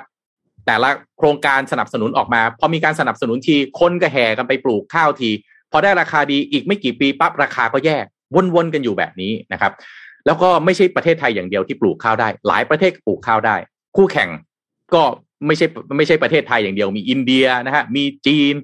มีเวียดนามเยอะแยะเลยนะครับเพราะฉะนั้นมันไม่ใช่แล้วแล้วไม่ใช่ข้าวต่อข้าวด้วยนะมันมีปัจจัยวัตถุดิบอย่างอื่นอีกที่มาแย่งอีกในปัจจุบันเนี่ยธัญพืชนะครับข้าวข้าวโพดนะอย่างสำมันสำปะหลังพืชพลังงานอย่างอ้อยหรือน้ำมันพวกนี้แข่งกันหมดเลยนะครับซึ่งหลายปีที่ผ่านมานะครับไทยกับจีนก็นำเข้าข้าวสาลีจำนวนมากเพื่อเอามาผสมอาหารสัตว์แทนปลายข้าวหรือข้าวโพดแล้วก็มันนะฮะเนื่องจากข้าวสาลีราคาลดลงมากนี่ก็ซ้ำเติมดีมานด์ของข้าวให้น้อยลงไปอีกนะครับเพราะฉะนั้นการมองเรื่องคู่แข่งไม่ใช่แค่ว่าจะมองว่าประเทศไหนจะหันมาส่งออกข้าวแข่งกับเรามากขึ้นนะครับไปดูอย่างเงี้ยพม่ากัมพูชาแค่เวียดนามอย่างที่พูดไปแค่นี้ไม่พอนะฮะเพราะว่าคู่แข่งสำคัญที่ไม่น้อยกว่าข้าวก็คือพืชอื่นๆครับเพราะฉะนั้นการวางนโยบายเกษตรสำหรับอนาคตต้องคิดถึงระบบเกษตรกรที่ยังประกอบอาชีพนี้ต่อไปนะครับที่เป็นต้องเป็นกลุ่มที่มีประสิทธิภาพสูงแล้วก็สามารถอยู่ได้กับราคาสินค้าเกษตรที่มีแนวโน้มต่ำลงในระยะยาวนะครับก็ถ้าไปดูข้อมูลเทียบกับชาวนาในประเทศเพื่อนบ้านอย่างที่ผมบอกไปเนี่ยครับชาวนาในประเทศไทยเนี่ยนะครับเรามีเกษตรกรประมาณเจ็ดล้านครัวเรือนนะครับไม่ใช่คนนะครับเจ็ดล้านครัวเรือนชาวนาเนี่ยปาไปครึ่งหนึ่งครับ สามจุดเจ็ด ล้านครัวเรือนมีชาวสวนยางอีก หนึ่งจุดหก ล้านครัวเรือนนะครับชาวนาไร่มันสำปะหลังอีกศูนย์เอ่ออีก ห้าแสน ล้านครัวเรือนไร่ข้าวโพด สี่แสน ล้านครัวเรือนเอ่อ4 4ล้าน สี่แสน ครัวเรือนขออภัยนะครับเมื่อกี้ห้าเอ่อมันสำปะหลังเนี่ยห้าห้าแสนครัวเรือนนะครับข้าวโพดสี่แสนครัวเรือนนะครับไร่อ้อยสามแสนครัวเรือนแล้วก็ชาวสวนปาล์มน้ำมันอีกหนึ่งแสนครัวเรือนนะครับก็ โดยรวมๆเนี่ยคิดเป็นประชากรที่ทำเกษตรกรรมทั้งหมดของประเทศเนี่ยยี่สิบแปดล้านคนครับเกือบครึ่งหนึ่งของประเทศนะครับ40เอ่อร้อยละสี่สิบสามของประชากรทั้งประเทศเนี่ยอยู่ในภาคการเกษตรนะครับเอ่อชาวนาที่ยากจนมากๆเนี่ยมีอะไรสาเหตุที่หนึ่งผลผลิตต่อไร่ต่ำนะครับประเทศไทยมีที่นาทั้งหมดเจ็ดสิบเอ็ดล้านไร่นะครับเจ็ดสิบเอ็ดล้านไร่นี่คือเยอะมากๆนะครับในขณะที่เราผลผลิตเฉลี่ยเนี่ยไร่ละสี่ร้อยห้าสิบกิโลกรัมทีนี้เขามีทำรีเสิร์ชมาเขาไปดูเวียดนามฮะผลผลิตต่อไร่เก้าร้อยกิโลกรัมครับสองเท่าของเราอะฮะอินโดนีเซียไร่ละเจ็ดร้อยกิโลกรัมนะครับฟิลิปปินส์ไร่ละหกร้อยกิโลกรัมของเราเนี่ยทำได้แค่ใกล้เคียงกับพม่าแล้วก็เขมรง่ายๆเลยผลผลิตต่อไร่ต่ำต้นทุนเฉลี่ยก็สูงนะฮะต้นทุนสูงราคาขายไม่ได้ไม่ได้ราคาดีขาดทุนตั้งแต่เริ่มลงกล้าเลยฮะสองเนี่ยต้นทุนการผลิตสูงที่ว่าไปนะฮะค่าใช้จ่ายในการทำนาของชาวนาไทยนี่สูงมากนะครับต้องเช่าที่นะครับต้องจ้างดำนาหว่านข้าวค่าปุ๋ยค่าจ้างใส่ปุ๋ยวัชพืชเอ่อค่าไอ้กำจัดวัชพืชแมลงศัตรูข้าวค่าสูบน้ำข้าวนาเพียบเลยครับเยอะมากจริงๆในขณะที่ราคาขายกิโลเท่าไหร่ฮะเจ็ดบาทนะครับทีนี้สามนะขายข้าวได้ราคาต่ำกว่าทุนเพราะอะไรไปเจอเรื่องราคาอย่างที่ว่าไปนะครับสุดท้ายชาวนาขายข้าวขาดทุนทุกฤดูครับอยู่ในวงจรแบบนี้วนไปวนมาวนไปวนมาแล้วก็คำถามเอ้าถ้ามันขายข้าวขาดทุนไปทำอย่างอื่นสิพูดน่ะมันง่ายฮะไม่ให้เขาชาวนาไม่ให้เขาทำนาให้เขาไปทำอะไรฮะครับมันนึกไม่ออกจะให้ไปอะไรขายของออนไลน์อะครับโอ้โหมันแทบจะเป็นไปไม่ได้นะครับเพราะนั้นเรื่องนี้เนี่ย รัฐบาลก็พยายามเข้ามาดูแลนะฮะเขาก็จัดตั้งส่งเสริมสหกรณ์ต่างๆนะครับเพื่อที่จะให้ชาวนารวมตัวกันได้เนี่ยแต่ก็เป็นเป็นที่สงสัยมากว่าทำไมอย่างประเทศอย่างญี่ปุ่นเนี่ยสหกรณ์การเกษตรเขาเข้มแข็งมากเลยนะฮะทำให้เกษตรกรญี่ปุ่นก็พ้นจากความยากจนไปนานแล้วทำไมสหกรณ์การเกษตรของไทยเนี่ยไม่ประสบความสำเร็จย้อนกลับมาสุดท้ายครับผมอยากจะปิดท้ายมหากาพย์แล้วก็บิ๊กรีของเราอันนี้ย้อนพาทุกท่านย้อนกลับไปเมื่อวันที่เก้าพฤศจิกายนปีสองพันห้าร้อยห้าสิบเก้านะครับห้าปีหกปีที่แล้วนะครับท่านนายกของเราครับพลเอกประยุทธ์จันทร์โอชาเนี่ยนะครับกล่าวภายหลังตรวจเยี่ยมติดการติดตามงานของกระทรวงมหาดไทยนะครับว่าจะแก้ปัญหาชาวนาให้ดีขึ้นในห้าปีครับแล้วก็ขอความร่วมมือจากทุกภาคส่วนนะครับว่าจะยืนยันไม่ทอดทิ้งชาวไร่ชาวนาแน่นอนนะครับก็ใช้คำกล่าวที่ว่ารัฐบาลยืนยันไม่ทอดทิ้งประชาชนที่มีรายได้น้อยนะครับนายกย้ำว่าไม่ใช่ว่าพูดถึงแต่ Thailand สี่จุดศูนย์ แล้วจะไม่สนใจชาวไร่ชาวนาเพราะทั้งหมดคือห่วงโซ่เดียวกันดังนั้นทุกคนต้องร่วมมือกันซึ่งก็เห็นใจข้าราชการชั้นผู้น้อยที่มีรายได้จำกัดนอกจากนี้การช่วยเหลือเกษตรกรจะช่วยแต่เรื่องหนี้สินอย่างเดียวไม่ได้แต่ตัวเองก็จะรีบทำให้ดีขึ้นในระยะเวลาที่สั้นและเร็วที่สุดแต่นั่นคือปีห้าเก้านะครับปีนี้สองพันห้าร้อยหกสิบห้านะครับโดยสรุปครับของมหากาพย์อันนี้ Big Read นี้ที่ผมนำบทวิเคราะห์นี้มาพูดคุยให้ทุกท่านฟังก็เนื่องจากความเดือดร้อนของพี่น้องประชาชนที่อยู่ในภาคการเกษตรนะครับเป็นระยะเวลาหลายปีแล้วครับที่ปัญหานี้ยังไม่ถูกแก้ไขนะครับรวมถึงทางออกที่ควรจะมีนะครับก็จะเห็นว่าสิ่งที่หน่วยงานภาครัฐต้องรีบให้ความสำคัญแล้วก็ต้องตระหนักรู้อย่างมากคือเรื่องความรู้ความเข้าใจและการให้ความสำคัญของการศึกษาแล้วก็เอาเทคโนโลยีที่เป็นประโยชน์มาประยุกต์ใช้กับกลุ่มเกษตรกรไทยนะครับแล้วก็ต้องเรียนรู้แนวทางของประเทศอื่นครับที่สามารถเอามาใช้ในบ้านเราได้โดยเฉพาะกับคนรุ่นใหม่ครับหากมีการให้ความรู้แล้วก็ให้ความสำคัญอย่างจริงจังเนี่ยก็เป็นไปได้ที่ว่าประเทศไทยอาจจะสามารถสร้างหรือแอพพลายนะครับคำว่า smart farmer ฮะและดึงคนรุ่นใหม่เนี่ยมาช่วยพัฒนาระบบเกษตรกรรมในไทยให้เฟื่องฟูได้มากขึ้นในอนาคตสุดท้ายนี้ปัญหาหนี้สินของชาวนาจะจบสิ้นลงในเร็ววันนี้ได้หรือไม่หรือก็จะเป็นแบบนี้แหละนะครับยืดเยื้อออกไปเรื่อยๆอย่างที่เคยเป็นแล้วที่เรานิยามว่าชาวนาคือกระดูกสันหลังของชาติเนี่ยแต่ถูกละเลยมาเป็นเวลาไม่รู้กี่ทศวรรษแล้วนะครับไม่แน่ใจว่าสุดท้ายกระดูกสันหลังส่วนนี้จะสึกหรอใช้งานไม่ได้หรือเปล่าถ้าไม่รีบแก้ไขจะส่งผลกระทบอย่างไรต่อประเทศบ้างก็จบสำหรับมหากาพย์เกี่ยวกับราคาข้าวในวันนี้ครับก็คือประเด็นของม็อบชาวนาตอนนี้เนี่ยคือการอย่างที่อย่างที่พี่โทมัสบอกเลยก็คือเรื่องของปัญหาหนี้สินของเกษตรกรหรือว่าชาวนาของประเทศไทยนะฮะคือตอนนี้กลุ่มที่ชุมนุมกันอยู่ก็คือเครือข่ายหนี้สินชาวนาแห่งประเทศไทยนะครับหรือที่เรารู้จักกันก็คือม็อบชาวนานั่นเองนะฮะประเด็นตอนนี้ข้อเรียกร้องก็คือว่าหนึ่งนะครับขอให้สถาบันการเงินเจ้าหนี้นะครับชะลอการฟ้องบังคับคดียึดทรัพย์ขายทอดตลาดทรัพย์สินของสมาชิกนะครับขอให้ข้อสองนะครับขอให้ลดหนี้ปลดหนี้ให้กับเกษตรกรสมาชิกนะครับกรณีเสียชีวิตพิการทุพพลภาพชราภาพเจ็บป่วยนะครับข้อสามขอให้ตรวจสอบปัญหาทุจริตในการปฏิรูปการบริหารงานของกฟก.นะกฟก.คือกองทุนฟื้นฟูและพัฒนาเกษตรกรนะครับซึ่งพูดง่ายๆว่า รัฐบาลเนี่ยจัดตั้งกองทุนนี้มานะครับเพื่อช่วยแก้ไขปัญหาหนี้สินของชาวนาใช่ไหมแล้วก็มีการโอนอาจจะมีการโอนหนี้สินบางส่วนของชาวนาเนี่ยนะครับเข้าสู่กองทุนกองทุนนี้นะครับแต่ว่าที่ผ่านมาเนี่ยรู้สึกว่าจะมีปัญหาในการดำเนินงานค่อนข้างเยอะนะครับแล้วก็ทางด้านของกลุ่มชาวนาเองเนี่ยก็ออกมานะครับเรียกร้องให้ทางด้านของรัฐบาลเนี่ยนะครับช่วยดูแลสักนิดหนึ่งนะครับสำหรับเรื่องของการบรรเทาความเดือดร้อนนะครับจากหนี้สินของชาวนาแต่ว่าปัญหาหนี้สินที่มันเกิดขึ้นก็จะเกิดขึ้นจากสาเหตุที่พี่โทมัสบอกเลยก็คือเรื่องของการผลิตนะฮะที่ต้นทุนมันสูงนะครับตลาดต่างๆความต้องการต่างๆการแข่งขันที่สูงขึ้นแบบนี้ก็ต้องดูว่ารัฐบาลจะแก้ไขปัญหาที่จุดไหนจึงจะสามารถสามารถแก้ไขปัญหาได้อย่างยั่งยืนนั่นเองนะครับให้กำลังใจกันต่อไปครับนะฮะสำหรับชาวนาเดี๋ยวพาไปดูข่าวนี้สักนิดนึงนะฮะนกแอร์นะครับยกเลิกไฟล์ตลอดสัปดาห์นี้นะครับที่จะบินไปลงที่สนามบินเบตงเอออันนี้สนใจเรื่องนี้มากเลยยังไงมันเป็นยังไงฮะแจ็คมันยังไงมันยังไงฮะก็คือว่าเกี่ยวอะไรกับท่านนายกหรือเปล่าอันนี้อันนี้ไม่แน่ใจเหมือนกันก็คือคือต้องบอกว่าตอนแต่ก่อนเนี่ยมันมีมีข่าวมาสักพักตั้งแต่ปีหกสิบถ้าผมจำไม่ผิดนะก็คือทางด้านของ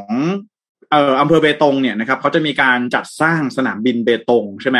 สนามบินนานาชาติด้วยนะไม่ใช่สนามสนามบินสวยด้วยเบตงเนี่ยพี่ติดตามอยู่ใช่ฮะซึ่ง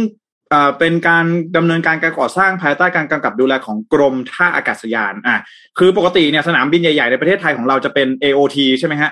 การท่าอากาศยานก็เป็นรัฐวิสาหกิจนะครับแต่ว่าจะเป็นเฉพาะสนามบินที่เป็นสนามบินขนาดใหญ่นะครับเชียงใหม่ภูเก็ตกรุงเทพแบบนี้นะครับแต่ว่าสนามบินที่เป็นสนามบินตามท้องถิ่นนะครับพิษณุโลกเอ่อหรือว่าจังหวัดที่มันไม่ใช่จังหวัดใหญ่ๆเนี่ยก็จะเป็นเอ่ออยู่ในการดูแลของหน่วยงานราชการอย่างเช่นกรมท่าอากาศยานนั่นเองนะฮะเอาว่าไปดูก่อนว่าเกิดอะไรขึ้นนะฮะก็คือว่านกแอร์เนี่ยนะครับคือกรณีที่วันที่สิบห้านะครับมีนาคมที่ผ่านมาก็คือเมื่อประมาณวันวันจันทร์วันอังคารเนี่ยนะครับมีประชาชนในพื้นที่อำเภอเบตงนะครับจังหวัดยะลาเนี่ยได้มีการจองตั๋วนะครับของสายการบินนกแอร์นะครับให้กับลูกสาวเนี่ยเดินทางจากเบตงไปกรุงเทพนะครับในวันศุกร์ที่สิบแปดก็คือวันพรุ่งนี้นะครับไฟล์ ดี ดี ห้าหนึ่งแปดสามนะครับของสายการบินนกแอร์นะครับที่เป็นเที่ยวบินเดินทางออกจากสนามบินนานาชาติเบตงนะครับเวลาประมาณเที่ยงครึ่งถึงดอนเมืองนะครับเวลาประมาณบ่ายสองครึ่งนะครับแต่ว่าปรากฏว่าผู้โดยสารรายนี้นะครับวันที่สิบห้ามีนาคมเนี่ยก็ได้มีโทรศัพท์นะครับจากสายการบินนกแอร์โทรเข้ามาแจ้งว่าตอนนี้เที่ยวบินที่จองไว้นะครับจากเบตงมากรุงเทพเนี่ยต้องยกเลิกนะครับหากต้องการจะยกอ่าหากต้องการจะเดินทางจริงๆนะครับให้เปลี่ยนไปเดินทางที่ท่าอากาศยานหาดใหญ่แทนนะครับโดยไม่มีการอธิบายสาเหตุของการยกเลิกเที่ยวบินในครั้งนี้นะครับพูดง่ายๆว่าอยู่ดีอ่ะพี่ธรรมน้องนนท์อยู่ดีก็มีคนโทรมาแคนเซิลไฟล์เราทั้งที่เราจ่ายตังค์ไปแล้วจองไปแล้วเราก็งงเอ๊ะทำไมทำไมมาแคนเซิลไฟล์เรานะแล้วก็ไม่บอกสาเหตุด้วยนะครับจึงทำให้เกิดความสับสนนะฮะแล้วก็ค่อนข้างงุนงงมากเพราะว่าจริงๆแล้วพลเอกประยุทธ์จันทร์โอชานายกรัฐมนตรีแล้วก็คณะเนี่ยเพิ่งจะเปิดเที่ยวบินปฐมฤกษ์ไปไม่ถึงยี่สิบสี่ชั่วโมงนะฮะก็คือเมื่อวันจันทร์นะฮะวันจันทร์ที่สิบสี่มีนาคมเนี่ยมีเที่ยวบินปฐมฤกษ์นะครับจากกรุงเทพเบตงนะครับโดยมีท่านนายกเนี่ยนะครับเป็นผู้โดยสารนะฮะเป็นเที่ยวบินปฐมฤกษ์นะครับดังหลังจากนั้นเนี่ยนะครับหลังจากวันที่สิบ สิบห้ามีนาคมเนี่ยนะครับในวันที่สิบหกมีนาคมเนี่ยทางด้านของสายการบินนกแอร์นะครับก็ได้มีการแถลงข่าวนะครับออกมาชี้แจงถึงประเด็นดังกล่าวนะครับว่ามีการยกเลิกเที่ยวบินในวันดังกล่าวก็คือวันที่สิบแปดมีนาคมนะครับเป็นเพียงการเลื่อนนะครับเท่านั้นนะครับไม่ใช่การหยุดให้บริการทั้งหมดนะครับแล้วก็เอ่อตอนนี้เนี่ยนะครับทางด้านของกรมท่าอากาศยานเนี่ยก็ได้รับแจ้งแล้วนะครับว่าทางสายการบินนกแอร์เนี่ยได้ทำการยกเลิกเอ่อเที่ยวบินนะครับเส้นทางดอนเมืองเบตงดอนเมืองนะครับในวันที่สิบหกแล้วก็วันที่สิบแปดนะครับซึ่งกรมท่าอากาศยานเองก็ได้ประสานงานกับเอ่อทางนกแอร์ในส่วนที่เกี่ยวข้องเป็นที่เรียบร้อยแล้วนะครับส่วนนกแอร์เขาบอกว่าสาเหตุที่ยกเลิกเที่ยวบินนะครับเนื่องจากว่าเขาใช้คำนี้นะฮะเกิดข้อผิดพลาดด้านการวางแผนการตลาดนะครับจึงต้องทบทวนร่วมกับหน่วยงานที่เกี่ยวข้องอีกทีนึงนะครับหรือว่าถ้าจะพูดกันง่ายๆก็คือว่าเที่ยวบินที่จะเดินทางไปที่เบตงเนี่ยนะครับมีผู้โดยสารนะครับจองไม่ถึงสามสิบที่นั่งจากทั้งหมดเนี่ยแปดสิบไม่ไม่ได้เกี่ยวกับไม่ได้เกี่ยวกับเที่ยวบินปฐมฤกษ์ที่เชิญใครมาเปิดงาน ในเชิง activity ทางการตลาดไม่ใช่ใช่ไหมไม่ไม่เออไม่เกี่ยวอันนี้ไม่เกี่ยวอันนี้ไม่เกี่ยวนะไม่เกี่ยวว่าวันจันทร์นั้นถือว่าเป็นแผนผิดพลาดทางการตลาดหรือเปล่าครับพี่โทมัสอ๋อโอเคไม่น่าใช่เนาะไม่น่าใช่ไม่น่าใช่โอเคฮะก็นั่นแหละเขาบอกว่าพูดง่ายๆแผนการตลาดผิดพลาดนะครับก็หลังจากนี้เนี่ยนะครับทางด้านของเอ่อนกแอร์นะครับเขาก็จะทำการโปรโมทการท่องเที่ยวเบตงนะครับเรียกว่าเป็น influencer flight นะครับเชิญนักข่าวเชิญยูทูบเบอร์โซเชียลมีเดียอินฟลูเอนเซอร์บริษัททัวร์นะครับมาร่วมบินกันมาแถลงข่าวกันชี้แจงข้อมูลเพื่อความเข้าใจที่ถูกต้องนะครับสำหรับผู้โดยสารที่ถูกยกเลิกเนี่ยก็จะมีการชดเชยนะครับในเรื่องของค่าโดยสารให้นะครับก็ต้องบอกว่าเอ่อเป็นการยกเลิกเที่ยวบินในวันที่สิบหกแล้วก็วันที่สิบแปดนะครับก็คือของเมื่อวานนี้แล้วก็ของวันพรุ่งนี้เท่านั้นนะครับแล้วก็จะมีการดำเนินการคืนเงินค่าโดยสารเต็มจำนวนนะครับภายในเวลาเจ็ดวันด้วยกันนะครับอันนี้ไม่แน่ใจเหมือนกันว่าทางด้านของนกแอร์เนี่ยเขาเปิดให้จองวันอื่นๆด้วยหรือเปล่านะครับก็ไม่แน่ใจว่าวันอื่นๆเนี่ยจะยกเลิกไหมหรือว่าก็ต้องรอดูว่าจะมีผู้โดยสารเนี่ยมากกว่าสามสิบที่นั่งไหมนะครับแต่ก็นั่นแหละเหตุผลก็คือผิดแผนการตลาดผิดพลาดนิดหน่อยนะฮะอาจจะมีคนที่อาจจะยังไม่ค่อยรู้จักหรือว่ายังไม่ค่อยรับทราบสักเท่าไหร่นะครับว่าเออนะฮะจะมีจะมีคนเนี่ยจะมีเที่ยวบินเนี่ยจากดอนเมืองไปเบตงนะฮะก็นอกจากจะมีสนามบินเบตงจะมีเที่ยวบินเป็นเที่ยวบินกรุงเทพเบตงแล้วนะครับก็จะมีเที่ยวบินที่เป็นหาดใหญ่เบตงด้วยนะครับตอนนี้เนี่ยมีมีสายการบินเนี่ยขออนุญาตทำการบินเอาไว้สองเส้นทางด้วยกันนะครับถึงแม้ว่าตอนนี้รันเวย์จะยังเป็นรันเวย์ขนาดเล็กนะครับแต่ว่าแผนในอนาคตเนี่ยก็มีแผนที่จะขยายนะครับพื้นที่รันเวย์ให้สามารถรองรับอากาศยานที่มีขนาดที่ใหญ่ขึ้นมาได้มากกว่านี้นะครับก็ต้องบอกว่าเอ่อเป็นท่าอากาศยานเบตงเนี่ยนะครับตอนแรกเนี่ยมีการคาดการณ์เอาไว้นะฮะว่าเอ่อได้เริ่มก่อสร้างเมื่อปีสองพันห้าร้อยหกสิบนะครับเสร็จสิ้นเมื่อปีสองพันห้าร้อยหกสิบสองนะครับพื้นที่ใช้สอยในประมาณ เจ็ดพัน ตารางเมตรนะฮะสามารถรองรับผู้โดยสารในชั่วโมงเร่งด่วนได้ประมาณสามร้อยคนต่อชั่วโมงแล้วก็รองรับผู้โดยสารได้ แปดแสนเจ็ดหมื่นหกพัน คนต่อปีนะครับอ่าอันนี้ก็เป็นที่ได้มีการคาดการณ์เอาไว้นะฮะก็ถือว่าเขาทางด้านของกรมท่าอากาศยานเนี่ยที่เขาบอกว่าเอ๊ะทำไมต้องไปสร้างที่เบตงใช่ไหมฮะเพราะว่าเบตงนี่ไกลค่อนข้างไกลนะครับก็บอกว่าจริงๆแล้วเบตงเนี่ยเป็นเมืองที่มีความสำคัญทางเศรษฐกิจเนี่ยเป็นอันดับเอ่ออันดับที่สองนะครับของจังหวัดยะลานะครับหรือว่าในพื้นที่สามจังหวัดชายแดนภาคใต้นะครับแล้วก็เห็นขีดความสามารถทางด้านของการพัฒนานะครับทางเศรษฐกิจนะครับแล้วก็เนื่องจากว่าต้องการที่จะแก้ไขในเรื่องของปัญหาการคมนาคมในพื้นที่ด้วยนะครับเนื่องจากว่าสภาพภูมิประเทศของเบตงเนี่ยเป็นภูเขาสูงชันนะครับไม่สะดวกต่อการเดินทางนะฮะก็มีการวางแผนเอาไว้นะครับว่าการสร้างสนามบินเนี่ยก็จะเป็น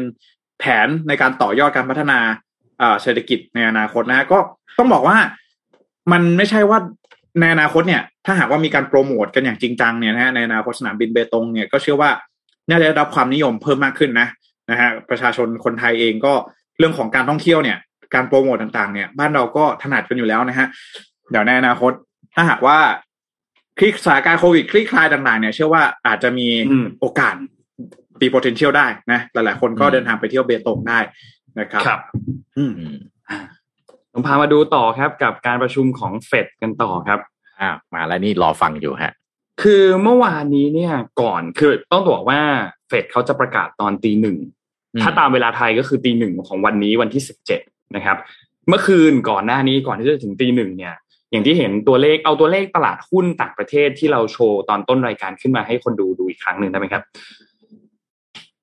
จะเห็นว่าตัวเลขอันนั้นเนี่ย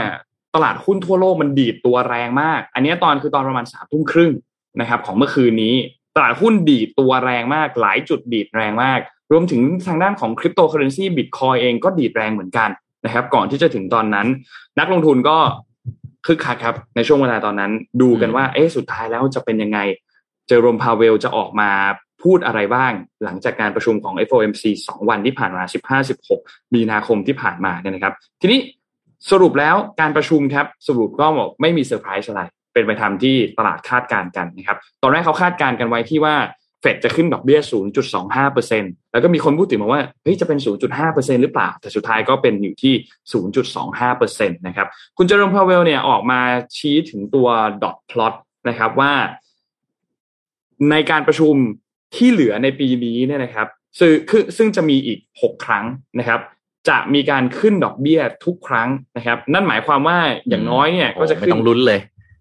ขึ้นครั้งละ ศูนย์จุดสองห้า ศูนย์จุดสองห้า แน่นอนนะครับนั่นก็แปลว่าปีนี้เนี่ยคาดว่านะครับสิ้นปีดอกเบี้ยน่าจะอยู่ที่ประมาณ หนึ่งจุดเจ็ดห้า ถึง สองเปอร์เซ็นต์ ในช่วงสิ้นปีนี้ถ้าหากว่าขึ้นทุกครั้งครั้งละอย่างน้อยคือ ศูนย์จุดสองห้า นะครับซึ่งอีกตัวเลขนึงที่เฟดออกมาคาดการณ์คือตัวเลขของ จี ดี พี ซึ่งเดี๋ยวนนมีตัวเลขของธปท.ด้วยเนี่ยนะครับเฟดเนี่ยออกมาบอกว่าสหรัฐน่าจะไม่ได้โตเท่าที่คาดไว้สำหรับตัวเลขของ จี ดี พี นะครับและรวมถึงตัวเลขของเงินเฟ้อน่าจะอยู่ที่ประมาณ สี่จุดสามเปอร์เซ็นต์ โดยเฉลี่ยนะครับในช่วงสิ้นปีนี้ซึ่งถ้าเทียบกับในปีก่อนๆ ก่อน ก่อนหน้านี้มาเนี่ย สี่จุดสามเปอร์เซ็นต์ ถือว่าเป็นตัวเลขที่สูงที่สุดนะครับที่เฟดเคยออกมาคาดการณ์นะครับซึ่งก็แน่นอนคนก็โอเคเริ่มคลายกังวลกันแล้วเฟดมีการขึ้นดอกเบี้ยไม่ได้มีอะไรเหนือการคาดการณ์มากและสุดท้ายยังมีการพูดถึงอีกอันนึงก็คือความเสี่ยงของการที่จะเกิด recession recession หรือว่าภาษาไทยก็คือภาวะเศรษฐกิจถดถอยเนี่ยนะครับจอร์แดน พาเวลเองก็ย้ำว่าสหรัฐเนี่ยไม่มีความเสี่ยงนี้นะครับที่ขึ้นดอกเบี้ยเนี่ยก็เพราะว่าเศรษฐกิจของสหรัฐเนี่ยกลับมาแข็งแกร่งมากขึ้นแล้วก็รับกับการที่จะขึ้นดอกเบี้ยตัวเลขอันนี้กลับขึ้นมาได้นะครับการประชุมเฟดครั้งที่แล้วยังไม่ได้มีการขึ้นใช่ไหมครับตลาดเนี่ยก็มีการยังยังยังไม่ค่อยมั่นใจมากเท่าไหร่ถึงแม้ว่าจะเป็นไปตามคาดการณ์แต่ครั้งนี้เนี่ยเฟดก็ไม่ยอมแล้วนะครับมีการปรับดอกเบี้ยขึ้นมาโดย จี ดี พี ที่นนพูดถึงเมื่อกี้เนี่ยเขาคาดว่าสหรัฐเนี่ยจะโตขึ้น สองจุดแปดเปอร์เซ็นต์ ก่อนหน้านี้เขาคาดการณ์ว่าอยู่ที่ สี่เปอร์เซ็นต์ นะครับนี่คือมีการปรับการคาดการณ์ลงนะครับและก็ยังไม่มี recession เกิดขึ้นแม้ว่าปรับตัวเลขการคาดการณ์ลงคือเขาปรับตัวเลขคาดการณ์ลงแต่ก็ยังไม่ได้พูดถึงเรื่องของเศรษฐกิจถดถอยเพราะว่าสหรัฐไม่มีความเสี่ยงที่จะไปเจอเรื่องนั้นนะครับอีกประเด็นหนึ่งที่สหรัฐพูดแล้วก็เจอร์มพาเวลพูดและให้ความกังวลคือเรื่องของราคาน้ำมันและสถานการณ์ที่ยูเครนกับรัสเซียที่ต้องจับตามองอย่างใกล้ชิดนะครับว่าถ้าหากหลังจากนี้มีอะไรเกิดขึ้นทางเฟดเองก็อาจจะออกมาขยับเหมือนกันนะครับแล้วก็เรื่องของเงินเฟ้อที่เขาคาดว่าน่าจะพีคสุดๆคือในช่วงสามเดือนแรกของปีนี้ก็คือหนึ่ง สอง สามเนี่ยนะครับและที่สำคัญก็คือสถานการณ์ที่ยูเครนมันไม่ค่อยแน่นอนมากทำให้สุดท้ายแล้วเฟดเองก็ยังไม่แน่ใจว่ามันจะเกิดอะไรขึ้นบ้างในเรื่องของเงินเฟ้อตอนนี้ก็คือปรับตัวตามสถานการณ์มันขึ้นอยู่กับสถานการณ์สงสงครามด้วยเหมือนกันนะครับเพราะฉะนั้นสรุปครับการประชุมครั้งนี้ขึ้น ศูนย์จุดสองห้าเปอร์เซ็นต์ นะครับแล้วก็จะมีการขึ้นดอกเบี้ยทุกครั้งอีกอย่างน้อยคือหกครั้งปลายปีอาจจะเห็นตัวเลขกันที่ หนึ่งจุดเจ็ดห้า ถึงตัวเลข สองเปอร์เซ็นต์ นะครับแล้วก็มีการปรับตัวเลขการคาดการณ์การเติบโตของ จี ดี พี เหลือ สองจุดแปดเปอร์เซ็นต์แล้วตัวเลขเงินเฟ้อจะอยู่ที่ประมาณ สี่จุดสามเปอร์เซ็นต์ ในช่วงสิ้นปีนี้นะครับอีกตัวเลขหนึ่งนนพาไปของที่ธปทต่อเลยนะครับธปทเมื่อวานนี้เนี่ยนะครับทางด้านของคุณปิติดิษยทัศน์นะครับผู้ช่วยผู้ว่าการสายนโยบายการเงินของธนาคารแห่งประเทศไทยเนี่ยนะครับก็มีการเปิดเผยว่าธปทตอนนี้อยู่ในระหว่างการปรับการปรับประมาณการเศรษฐกิจไทยในปีนี้นะครับโดยคาดว่าตัวเลขของ จี ดี พี ที่ออกมาเนี่ยจะลดลงจากตัวเลขที่คาดการไว้ในเดือนธันวาคมเล็กน้อยนะครับเพราะว่าเงินเฟ้อที่ผ่านมาเนี่ยไม่ว่าจะเป็นสถานการณ์ของรัสเซียสถานการณ์ของยูเครนเนี่ยมันกดมันกดในเรื่องของทำให้เงินเฟ้อเนี่ยมันทะลุกรอบ สามเปอร์เซ็นต์ ไปนะครับในอันนี้มันขยายวงกว้างไม่ได้กระทบแค่ที่ไทยแต่กระทบในทั่วโลกนะครับทีนี้อีกอันนึงนะครับสถานการณ์ของราคาน้ำมันทางด้านของคุณปิติเนี่ยประเมินว่าสถานการณ์ที่ยูเครนแล้วก็เรื่องของการคว่ำบาตรที่รัสเซียโดนเนี่ยนะครับจะส่งผลให้ราคาน้ำมันเนี่ยทรงตัวอยู่ในระดับสูงก่อนแล้วค่อยๆปรับลดลงมาที่ประมาณเก้าสิบดอลลาร์ต่อบาร์เรลในช่วงปลายปีนะครับทำให้เงินเฟ้อเฉลี่ยเนี่ยอาจจะหลุดกรอบ สามเปอร์เซ็นต์ ได้นะครับแล้วก็มองว่าเงินเฟ้อที่เร่งตัวขึ้นนี้เนี่ยมาจากเหตุคือ supply shock นะครับซึ่งปกติแล้วเนี่ยจะเป็นภาวะชั่วคราวแล้วค่อยๆจะดีขึ้นเองนะครับทำให้นโยบายทางการเงินก็ต้องมองผ่านทะลุเรื่องนี้ไปและให้น้ำหนักกับการฟื้นตัวทางเศรษฐกิจมาก่อนนะครับส่วนเรื่องอื่นๆว่าเรามองว่าความเป็นไปได้ว่าเรื่องของสถานการณ์นี้จะยังอยู่ต่อไปแล้วจะมีผลกระทบต่อสัดส่วน จี ดี พี เนี่ยเป็นประเด็นที่ต้องติดตามคือเรื่องของการผิดชำระหนี้ของรัสเซียนะครับว่าจะเกิดผลกระทบเป็นลูกโซ่อย่างไรบ้างเพราะว่าเป็นการผิดชำระหนี้ในรอบหลักยี่สิบกว่าปีใช่ไหมครับยี่สิบสี่ปีท่านท่านดูตัวเลขมาไม่ผิดนะครับก็ค่อนข้างนานนะครับแต่เรื่องนี้ก็เป็นเรื่องที่สำคัญมากๆประกอบกับสถานการณ์ของที่ยูเครนรัสเซียเลยนะครับเพราะฉะนั้นก็น่าจะประมาณนี้นะครับสำหรับเรื่องของการคาดการณ์ของเฟดที่สุดท้ายออกมาประกาศเรียบร้อยแล้วเรื่องของการปรับอัตราดอกเบี้ยต่างๆแล้วก็เรื่องของการปรับ จี ดี พี ที่สหรัฐและทบทเองก็เตรียมที่จะปรับการคาดการณ์ จี ดี พี ของที่ไทยด้วยเหมือนกันตอนนี้อยู่ในระหว่างการพิจารณาข้อมูลอยู่อีกเรื่องนึงที่ต้องพูดถึงครับพี่โทมัสตลาดตลาดตลาดหุ้นจีนครับอืมเราคุยเรื่องนี้กันนิดนึงครับตลาดหุ้นจีนเนี่ยสองวันที่ผ่านมาก่อนหน้านี้เนี่ยเราจะเห็นว่าวันนึงโอ้โหติดลบ แปดเปอร์เซ็นต์ บ้างติดลบ เก้าเปอร์เซ็นต์ บ้างนะครับซึ่งมันก็ส่งผลกระทบต่อเรื่องของราคาน้ำมันด้วยเหมือนกันอย่างที่นนท์เล่าให้ฟังไปเมื่อวานคือราคาน้ำมันเนี่ยเราเห็นว่าซัพพลายมันขาดไปจากตอนที่มีเหตุการณ์ของรัสเซียราคาน้ำมันก็ดีดตัวพุ่งสูงขึ้นมากใช่ไหมครับประเทศที่เป็นมหาอำนาจในการผลิตน้ำมันอย่างซาอุเองก็บอกว่าเฮ้ยฉันก็ไม่ขึ้นเหมือนกันก่อนหน้านี้ราคามันร่วงไปบริษัทเขาก็ได้รับผลกระทบเยอะเพราะฉะนั้นอันนี้ถึงเป็นจังหวะที่จะกอบโกยได้เขาก็ไม่ผิดอะไรที่จะต้องมากอบโกยในช่วงจังหวะตอนนี้แม้ว่าสหรัฐเองจะมีการเรียกร้องให้ซาอุผลิตน้ำมันเพิ่มเติมมากขึ้นก็ตามรวมถึงเทรนด์ของโลกที่เข้าสู่การใช้พลังงานยั่งยืนมากขึ้นถ้าหากว่าไปลงทุนผลิตน้ำมันให้มากขึ้นตอนนี้จะได้ทุนคืนตอนไหนก็ยากก็ไม่รู้เหมือนกันแต่ทีนี้ปรากฏว่าจีนเจอล็อกดาวน์ครับเจอโควิดหนักมากในหลายพื้นที่ที่สำคัญมากๆหลายพื้นที่เลยนะฮะจีนประกาศล็อกดาวน์แรงขนาดไหนสำนักข่าวใช้คำว่าแรงเท่าตอนที่จีนเจอการระบาดครั้งแรกเมื่อสองปีที่แล้วครับทำให้เรารู้เลยว่านั่นแรงมากแรงขนาดที่การเดินทางแทบจะเป็นไปไม่ได้เลยนะครับเดินทางข้ามจังหวัดข้ามมณฑลต่างๆแทบจะเป็นไปไม่ได้จีนเป็นประเทศหนึ่งที่มีการนำเข้าพลังงานสูงมากอันดับหนึ่งของโลกนะครับเพราะฉะนั้นพอเกิดเหตุการณ์แบบนี้ขึ้นปุ๊บราคาน้ำมันฟิวเจอร์เองก็เลยร่วงเช่นเดียวกันเราเลยเห็นราคาน้ำมันก่อนหน้านี้มันร่วงมาจากหนึ่งร้อยยี่สิบ หนึ่งร้อยสามสิบอยู่ดีๆมันร่วงมาต่ำกว่าหนึ่งร้อยไปเลยในช่วง สองสาม วันนะครับปัจจัยจากจีนก็เป็นปัจจัยที่สำคัญมากๆนะครับหุ้นก็ร่วงร่วงร่วงร่วงร่วงนะครับแต่ทีนี้ปรากฏว่าเมื่อวานนี้ครับหุ้นหลายตัวโดยเฉพาะหุ้นเทคอาลีบาบาดีดวันเดียว สามสิบเปอร์เซ็นต์ นี่หุ้นนะฮะไม่ใช่คริปโตเคอเรนซีนะครับดีดวันเดียว สามสิบเปอร์เซ็นต์ ตกใจกันหมดครับมันเกิดอะไรขึ้นครับมันเกิดขึ้นหลังจากที่รัฐบาลจีนเนี่ยออกมาประกาศครับรัฐบาลจีนออกมาประกาศบอกว่าหลังจากที่ตลาดหุ้นจีนถูกกดดันมาหลายวันมากหุ้นเทคถูกเททิ้งต่างๆแต่สรุปแล้วรัฐบาลย้ำว่าจะคอยหนุนตลาดครับรัฐบาลบอกว่ามีแผนที่จะกระตุ้นเศรษฐกิจมีแผนที่จะกระตุ้นในเรื่องของตลาดหุ้นทำให้หุ้นจีนต่างๆที่ก่อนหน้านี้ถูกเทขายมาติดลบกัน สิบถึงยี่สิบเปอร์เซ็นต์ เนี่ยดีดตัวกลับขึ้นมา สามสิบเปอร์เซ็นต์ ดัชนีห่างเส็งเนี่ยนะครับดีดขึ้นมา เก้าเปอร์เซ็นต์ ในวันเดียวหุ้นเทคดีดยี่สิบกว่าเปอร์เซ็นต์นะครับแล้วก็รัฐบาลบอกว่าจะมีการปรับมาตรการต่างๆกระตุ้นเศรษฐกิจต่างๆหุ้นก็เลยบวกยกแผงเลยครับอาลีบาบาขึ้นมาเกือบสามสิบ Tencent ขึ้นมายี่สิบกว่านะครับ เจ ดี ดอท คอม นี่ขึ้นมา สามสิบหกเปอร์เซ็นต์ นะครับโอ้โห Neo รถไฟฟ้าขึ้นมา สิบเจ็ดเปอร์เซ็นต์ เสี่ยวเปิ้งหรือว่า X X เปิ้งเนี่ยนะครับ สิบเก้าเปอร์เซ็นต์ นะครับบวกขึ้นมากันแบบหนักหน่วงมากเยอะเลยใช่บวกเยอะมากนะครับดัชนีไชน่า เอ ห้าสิบ ซี เอส ไอ สามร้อยขึ้นมาประมาณ สี่เปอร์เซ็นต์ นะครับก็เป็นเสถียรภาพอันหนึ่งที่มาจากคณะกรรมการกำกับดูแลเสถียรภาพทางด้านของการเงินนะครับซึ่งมีทางด้านของรองนายกรัฐมนตรีก็คุณหลิวเหอเนี่ยแหละที่เป็นคณะกรรมการเป็นประธานนะครับก็แถลงการว่าจะใช้นโยบายกระตุ้นตลาดการเงินนโยบายกระตุ้นการเติบโตทางเศรษฐกิจนะครับและคนในประเทศก็มั่นใจนักลงทุนเองก็มั่นใจก็เลยตอบสนองออกมาแบบนี้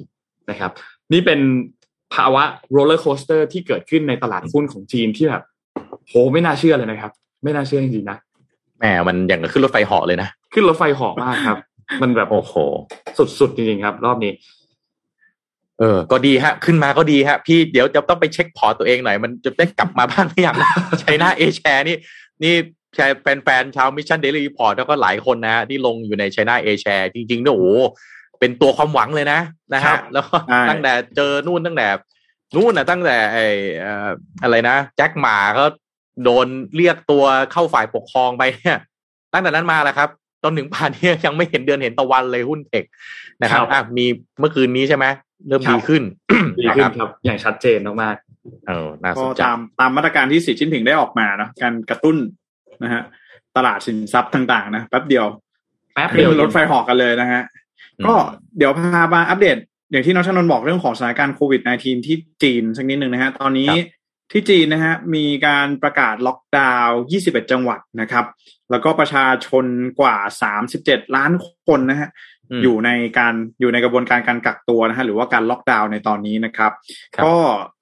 รายงานนะครับมีรายงานว่าตอนนี้นะครับในพื้นที่ที่มีการพบนะครับผู้ติดเชื้อก็คือล่าสุดเนี่ยวันวันอังคารที่ผ่านมานะครับจีนเนี่ยเจอผู้ติดเชื้อนะครับรายวันสูงถึง ห้าพันหนึ่งร้อย คนนะครับคือต้องบอกก่อนว่าถ้าจีนสำหรับจีนเนี่ยถือว่าสูงมากนะฮะเพราะว่าจีนเนี่ยเขาดำเนินการเรื่องของเอ่อ Zero Covid ใช่ไหมฮะการกดจำนวนผู้ติดเชื้อให้เหลือให้น้อยที่สุดเท่าที่จะสามารถทำได้นะครับแต่ว่าสิ่งที่เกิดขึ้นก็คือตอนนี้เนี่ยกลับเจอกับการแพร่ระบาดในระลอกใหม่นะครับซึ่งต้องบอกว่าเอ่อการแพร่ระบาดในครั้งนี้เนี่ยก็ยืนยันแล้วนะครับว่าเป็นสายพันธุ์โอไมครอนนะฮะหลังจากที่ก่อนหน้านี้เนี่ยก่อนที่จะมีการจัดเอ่อมหกรรมกีฬาโอลิมปิกฤดูหนาวเนี่ยโอ้โหจีนเข้มมากเลยนะฮะเข้มงวดมากๆขนาดที่ว่าเอ่องานโอลิมปิกฤดูหนาวเนี่ยเขาเรียกว่าสตาฟเนี่ยที่เข้าไปทำงานเนี่ยคือเข้าไปแล้วก็คือออกมาไม่ได้จนกว่าจะจบงาน ไม่ได้กลับบ้านไม่ได้อะไรเลยนะฮะแล้วก็นักกีฬาที่ไปเนี่ยเข้าไปควอรันทีนเหมือนเข้าเหมือนเข้าไปควอรันทีนแล้วก็นักกีฬาที่ไปก็คือห้ามออกมาสู่โลกภายนอกนะฮะเอ่อคนขับรถบัสที่ขนส่งข้างในก็ต้องมีการกั้นซีลลิ่งโอ้โหเรียกได้ว่าตอนนั้นเนี่ยเราพูดกันอยู่สามวันสี่วันนะฮะว่ามาตรการต่างๆเนี่ยเข้มข้นขนาดไหนนะครับแต่ว่าตอนนี้เนี่ยนะครับก็ปรากฏว่าเจอโอไมครอนเรียบร้อยนะครับแล้วก็ ห้าพันหนึ่งร้อย คนนะครับที่ถือว่าค่อนข้างสูงสำหรับจีนนะครับพื้นที่ที่สำคัญสำคัญนะครับอย่างเช่นเซี่ยงไฮ้นะครับเซินเจิ้นปักกิ่งตอนนี้พบผู้ติดเชื้อทั้งหมดนะครับก็การแพร่ระบาดในระลอกนี้เนี่ยเริ่มต้นขึ้นในช่วงต้นเดือนมีนาคมนะครับแล้วก็ปรากฏว่าอยู่ในพบในพื้นที่มณฑลกวางตุ้งนะครับแล้วก็มณฑลจีหลินนะครับที่มีพื้นที่ติดกับเกาหลีเหนือนะฮะตอนนี้เนี่ยคำถาม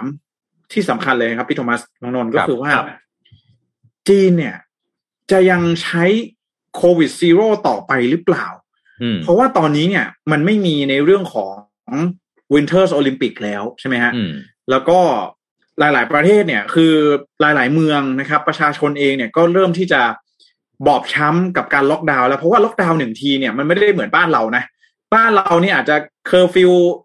กี่โมงนะฮะสามทุ่มถึงตีสี่ใช่ไหมครับแล้วก็เออร้านอาหารปิดสองทุ่มต่างๆแต่ที่จีนนี่คือมันปิดจริงๆนะฮะปิดทั้งเมืองไม่ไม่ได้มีใครออกมาเดินข้างนอกแล้วก็เรียกได้ว่ามีระบบการส่งอาหารส่งอะไรแบบนี้เป็นเรื่องเป็นราวเลยนะครับเพราะฉะนั้นแล้วประชาชนเองก็เริ่มที่จะบอบช้ำกับเรื่องของการล็อกดาวน์แบบแบบแมสล็อกดาวน์แบบนี้นะล็อกดาวน์แบบเข้มข้นแบบนี้ค่อนข้างเยอะนะฮะแล้วก็อย่างเช่นที่เมืองซีอานเนี่ยในเมื่อเมื่อเดือนธันวาคมเนี่ยก็พบว่าก็ไม่ได้ไม่ได้ไม่ได้ไม่ได้จะเป็นทุกเมืองนะครับที่สามารถจะทำการล็อกดาวน์แบบแมสสเกลแบบว่าสเกลใหญ่ๆแบบนี้ได้ทุกเมืองนะครับเพราะว่าที่เมืองซีอานเนี่ยก็มีเคสของกรณีที่มีชาวจีนเนี่ยเอาจำได้ไหมฮะเอา Nintendo Switch เนี่ยมาแลกเป็นอาหารอะไรแบบเนี้ยเอาของมาแลกกันเพราะว่าข้าวอาหารไม่พอแบบนี้ก็อันนี้ก็เป็นเรื่องที่มีหลายๆฝ่ายเนี่ยจับตามองนะครับแต่ว่าทางด้านของสำนักข่าว ซี เอ็น เอ็น เองก็มองว่าผู้เชี่ยวชาญเนี่ยก็มองว่าทางด้านของเจ้าหน้าที่ระดับสูงนะครับแล้วก็หน่วยงานที่เกี่ยวข้องเนี่ยก็มีท่าทีเหมือนกันว่าจีนอาจจะยกเลิกเรื่องของซีโร่โควิดนโยบายนี้ก็เป็นไปได้นะครับแต่สิ่งที่น่าจับตามองก็คือว่าทุกประเทศอะที่ใช้ที่ไม่ได้ใช้ซีโร่โควิดเนี่ยอย่างเช่นสหรัฐจีนหรือว่าแม้แต่บ้านเราเองเนี่ยมันก็ในช่วงแรกๆเนี่ยมันจะเจอกับจำนวนผู้ติดเชื้อที่สูงมากๆสูงชนิดที่ว่าสหรัฐเนี่ยเป็นเป็นแสนเป็นล้านอะเป็นล้านทำสถิติใช่ยุโรปเนี่ยเป็นแสนเป็นล้านบ้านเรานี่ก็คือระดับประมาณ สามสี่ หมื่นอะไรแบบนี้รวมรวม เอ ที เค นี่ก็เป็น เจ็ดหมื่น อะไรแบบนี้นะฮะครับก็เลยเป็นที่น่าจับตาดูว่าเอ๊ะถ้าจีนทิ้งเรื่องของซีโร่โควิดเนี่ยโหมันจะเป็นอย่างไรนะฮะหลังจากนี้เนี่ยจะมีจำนวนผู้ติดเชื้อที่พุ่งไปเป็นระดับแสนระดับล้านหรือเปล่านะครับกับประเทศที่มีประชากรมากที่สุดในโลกแบบนี้นะฮะอันนี้ก็เป็นอีกเรื่องนึงที่น่าจับตามองแต่ว่าการล็อกดาวน์ที่จีนนะครับที่ฮ่องกงในตอนนี้เนี่ยก็ถือว่าเป็นอีกหนึ่งปัจจัยเลยนะครับที่ส่งผลต่อเศรษฐกิจเป็นอย่างมากไม่ว่าจะเป็นเรื่องของราคาน้ำมันราคาสินทรัพย์นะครับหลักทรัพย์ต่างๆนั่นเองนะฮะอันนี้มาฝากกันนะครับก็ที่จีนเนี่ยนักวิเคราะห์เคยวิเคราะห์นะครับเขาบอกว่าจีนเนี่ยยังไงก็ต้องรัฐบาลของสีจิ้นผิงเนี่ยยังต้องพยายามที่จะเดินนโยบายซีโร่โควิดต่อเพราะอะไรเพราะว่าถ้าเกิดว่าปล่อยให้เป็นเหมือนประเทศอย่างเนี่ยไทยหรือสหรัฐอเมริกานะครับที่ใช้ชีวิตอยู่ร่วมกับโควิดเขาคาดว่าจะมีประชากรเนี่ยเสียชีวิตสูงถึงมากกว่าสองล้านคนซึ่งเรื่องนี้แน่นอนว่ามันสั่นคลอนเสถียรภาพของรัฐบาลอย่างแน่นอนไปดูทุกประเทศครับประเทศไหนก็ตามที่เป็นนโยบายแนวอยู่ร่วมกับโควิดนะทุกรัฐบาลโดนคอมเพลนหมดในเรื่องฟันมาตรการการจัดการการกระจายวัคซีนหรืออะไรต่างๆ เขาก็เลยวิเคราะห์ว่าไม่น่าไม่น่าเป็นไปได้ที่ทางรัฐบาลสีจิ้นผิงจะทำให้เกิดเรื่องนี้เพราะว่าเศรษฐกิจของจีนเนี่ยมันมันสามารถจะพึ่งพาภายในตัวเองได้เพราะฉะนั้นล็อกดาวน์บ้างปิดบ้างเปิดบ้างเนี่ยเต็มที่ก็อาจจะกระทบ จี ดี พี ในระดับที่ไม่ทำให้ จี ดี พี มันติดลบหมายถึงว่าอาจจะกระทบบ้างอย่างเนี้ยตอนนี้เขามีล็อกดาวน์เขาคาดว่าถ้าถ้าเขาล็อกดาวน์แบบเนี้ยสักประมาณสักสองวีคไม่เกินเนี่ยนะน่าจะกระทบ จี ดี พี ประมาณสัก ศูนย์จุดแปด ถึง หนึ่งเปอร์เซ็นต์ อันนี้จากบทวิเคราะห์ของของนักวิเคราะห์นะครับทีนี้มาดูมาดูว่าสิ่งที่มันเกิดขึ้นเนี่ย เมื่อกี้ที่แจ็คไล่ว่าพื้นที่ที่จีนเนี่ยมีการติดเนี่ยนะฮะไล่ตั้งแต่จีหลินนะฮะที่อยู่ทางมันมันเกิดทางฝั่งตะวันออกหมดเลยคือฝั่งที่มันเวลาที่มันติดต่อประสานงานกับต่างประเทศนะครับมันมาฝั่งนี้หมดเลยครับนะฮะจีหลินไล่ลงมาชางไฮนะครับไล่มากวงต้งกวงต้งนี่คือพื้นที่ที่เริ่มมีการระบาดในในในล็อตที่ล็อตของไอโอไมครอนเนี่ยแหละนะครับทางตอนใต้กวงต้งนี่มีอะไรบ้างเมกะของอุปกรณ์ไฮเทคต่างๆนะครับเซมิคอนดักเตอร์หรือแม้แต่บุคลากรต่างๆที่เก่งๆหัวกะทิของโลกนะฮะไม่ใช่ของจีนนะของโลกนะฮะอยู่พื้นที่นี้หมดเลยครับนะครับแล้วก็พื้นที่ทางมณฑลกวงต้งนะครับมีการนำเข้าส่งออกคิดเป็นมูลค่าสูงถึง ยี่สิบสามเปอร์เซ็นต์ นะของมูลค่าการนำเข้าส่งออกของจีนคือต้องบอกว่าท่าเรืออย่างเซินเจิ้นชางไฮเนี่ยมันเป็นท่าเรือท็อปไฟว์ของโลกที่มีความหนาแน่นสูงสุดนะครับเพราะฉะนั้นตอนนี้สิ่งที่จีนกลืนไม่เข้าขายไม่ออกก็คือตัวเองนะฮะแต่ว่าอันนี้ต้องบอกงี้นะลูกน้องพี่อ่ะที่ออฟฟิศพี่ที่อยู่ที่เอ่อกวงต้งเนี่ยนะฮะเอ่อออฟฟิศของบริษัทพี่เนี่ยนะฮะอยู่ในต้งกวนต้งกวนเนี่ยมันติดกับเซินเจิ้นเขาปิดเซินเจิ้นก่อนตอนแรกนะครับปิดเซินเจิ้นลูกน้องพี่ก็ยังทำงานได้อยู่เพราะอยู่ต้งกวนใช่ไหมเมื่อประมาณสามวันก่อนเนี่ยนะฮะทีมงานพี่เนี่ยรีบเอาเอกสารไม่เซ็นแล้วบอกว่าเฮ้ยคุณธรรมทัศน์คะรีบเซ็นเอกสารหน่อยเพราะว่าจีนกำลังจะล็อกดาวน์ต้งกวนพี่ก็เอาตอนแรกอยู่เซินเจิ้นตอนนี้มาต้งกวนแล้วเหรอทำไมถึงล็อกดาวน์ก็ไล่สาเหตุไปเขาบอกโอ้ที่ต้งกวนเนี่ยมีคนติดเยอะเยอะของจีนนะคำว่าเยอะของเขาคือเท่าไหร่รู้ไหมห้าร้อยห้าร้อยห้าห้าร้อยเยอะเฮ้ยบ้านเราห้าร้อยนี่คือแบบ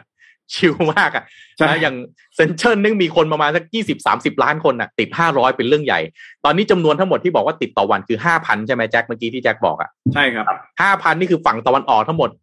นี่มีคนอยู่ไม่รู้ตั้งกี่ร้อยล้านนะครับติดห้าปิดห้าพันล็อกดาวน์โป้งเลยอย่างเงี้ยนะครับก็ก็เห็นชัดเจนว่าไอ้ซีโร่โควิดเนี่ยก็ยังอยู่กับเขานะครับแล้วก็จำนวนตัวเลขต่างๆเนี่ยรัฐบาลจีนเอาจริงนะครับในการล็อกดาวน์แล้วคนที่นั่นคนที่นั่นนะเอ่อพี่ถามดูพี่พี่ก็เลยถามลูกน้องพี่ที่นู่นน่ะดูไม่แบบไม่พอใจรัฐบาลหรือยังเหรอบอกว่าไม่ก็ชีวิตคนสำคัญกว่าเศรษฐกิจโอ้โหพูดแบบนี้พี่แบบอืมมุมมองของคนในประเทศเขานะใช่เขาให้ความเรียกว่าอะไรเขามีเขามีอะไรความศรัทธาในในผู้นำเขาพอสมควรเลยเชื่อมั่นในการจัดการสูงมากทีนี้อีกฝั่งหนึ่งพอดีพี่มีญาตินะฮะอยู่ที่ฮ่องกงนะฮะเยอะเขาบอกฮ่องกงเนี่ยตอนนี้อย่างกับเมืองร้างใช่ๆคนเนี่ยกักตุนอาหารกันแบบคือฮ่องกงนี่อยู่ในสถานะที่ต้องบอกว่ารัฐบาลจีนเองก็ยังเรียกว่าอะไรนะยังให้ยังให้ความสำคัญฮ่องกงได้ไม่มากพอแล้วกันเอาเอาใช้คำพูดอย่างนี้แล้วกันพยายามเลือกหาคำพูดที่ดีที่สุดแล้วอ่ะนะคือฮ่องกงเนี่ยมันเนาะก็ต้องกลับสู่อ้อมอกของจีนแต่เขาไม่อยากกลับไงทีนี้ว่าไม่อยากกลับปั๊บรัฐบาลจีนก็ไม่สามารถเขาก็ยังไม่ได้เล่นไม้แข็งอ่ะเข้าไปจัดการทุกอย่างแบบเป็นเสร็จเด็ดขาดแล้วก็ยังมีการความขัดแย้งกันอยู่เนาะระหว่างรัฐบาลแล้วก็ประชากรประชาชนนะฮะทีนี้มันก็เลยไอ้จำนวนการติดแล้วตอนนี้มันเป็นอะไร บี เอ จุดสอง แบบ บี เอ จุดสอง ใช่ไหมที่ที่ฮ่องกงอ่ะที่ตอนนี้แบบหนักมากอ่ะมันเลยทำให้คนฮ่องกงเนี่ยกว้านซื้อนะฮะอาหารไปกักตุนทีนี้กว้านซื้ออาหารไปกักตุนดีมานด์พุ่งปรี๊ดขึ้นมาไอ้ของซัพพลายใหม่ๆมันผลิตได้ไม่ไม่ไม่ทันกลับเอาเข้าไปก็ไม่ได้อืม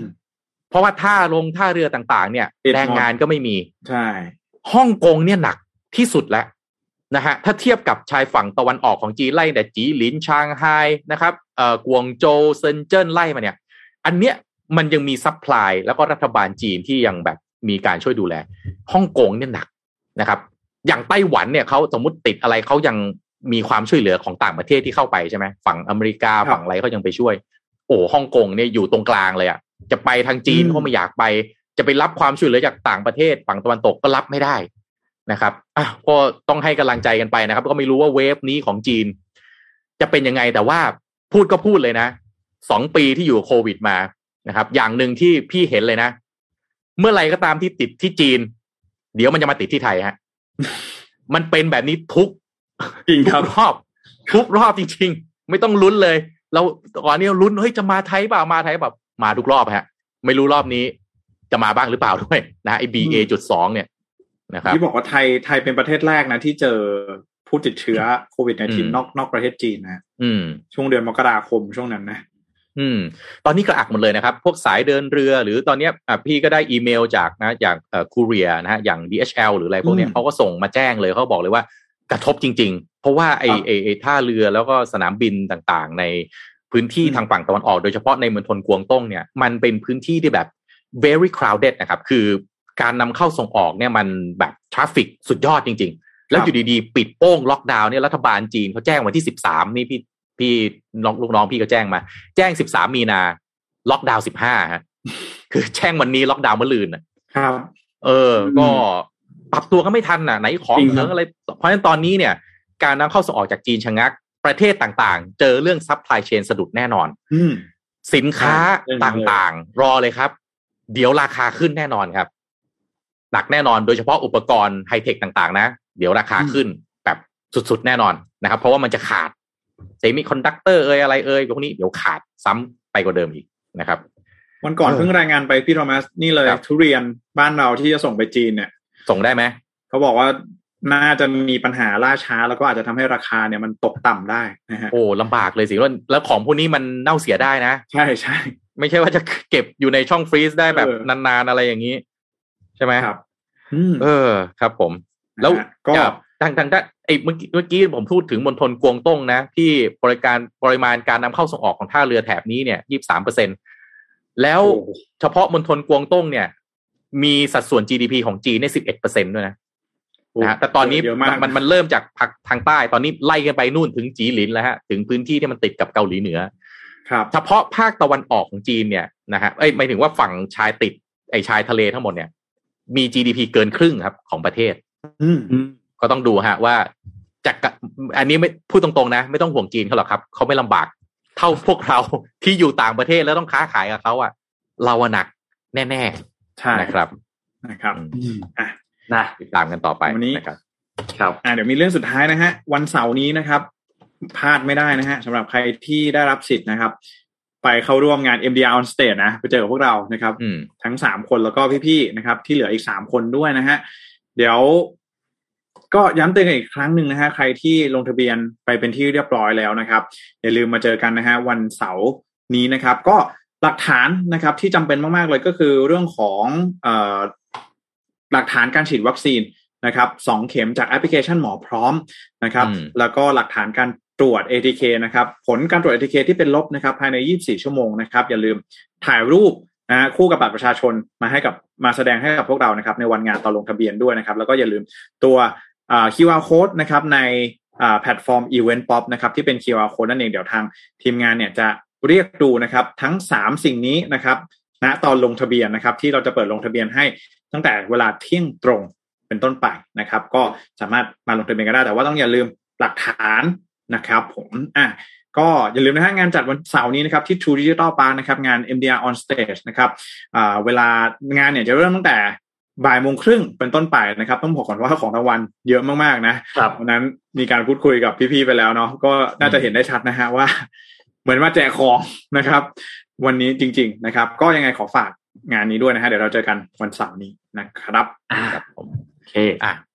วันนี้มาติดตามกันต่อครับน่าจะครบทั่วแล้วครับวันนี้ขอบคุณ เอส ซี บี ครับผู้สนับสนุนแสนใจดีของเรานะครับขอบคุณ เอส ซี บี มากๆนะครับและขอบคุณ Devante ครับ Premium Skincare for Men ผิวหน้าดูดีหน้าดูเด็กใครก็เดาอายุไม่ถูกนะครับภายใต้แนวความคิด Future Biotechnology for Men Skin นะครับหาซื้อได้ตามช่องทาง e-commerce ต่างๆครับไม่ว่าจะเป็น Shopee Lazada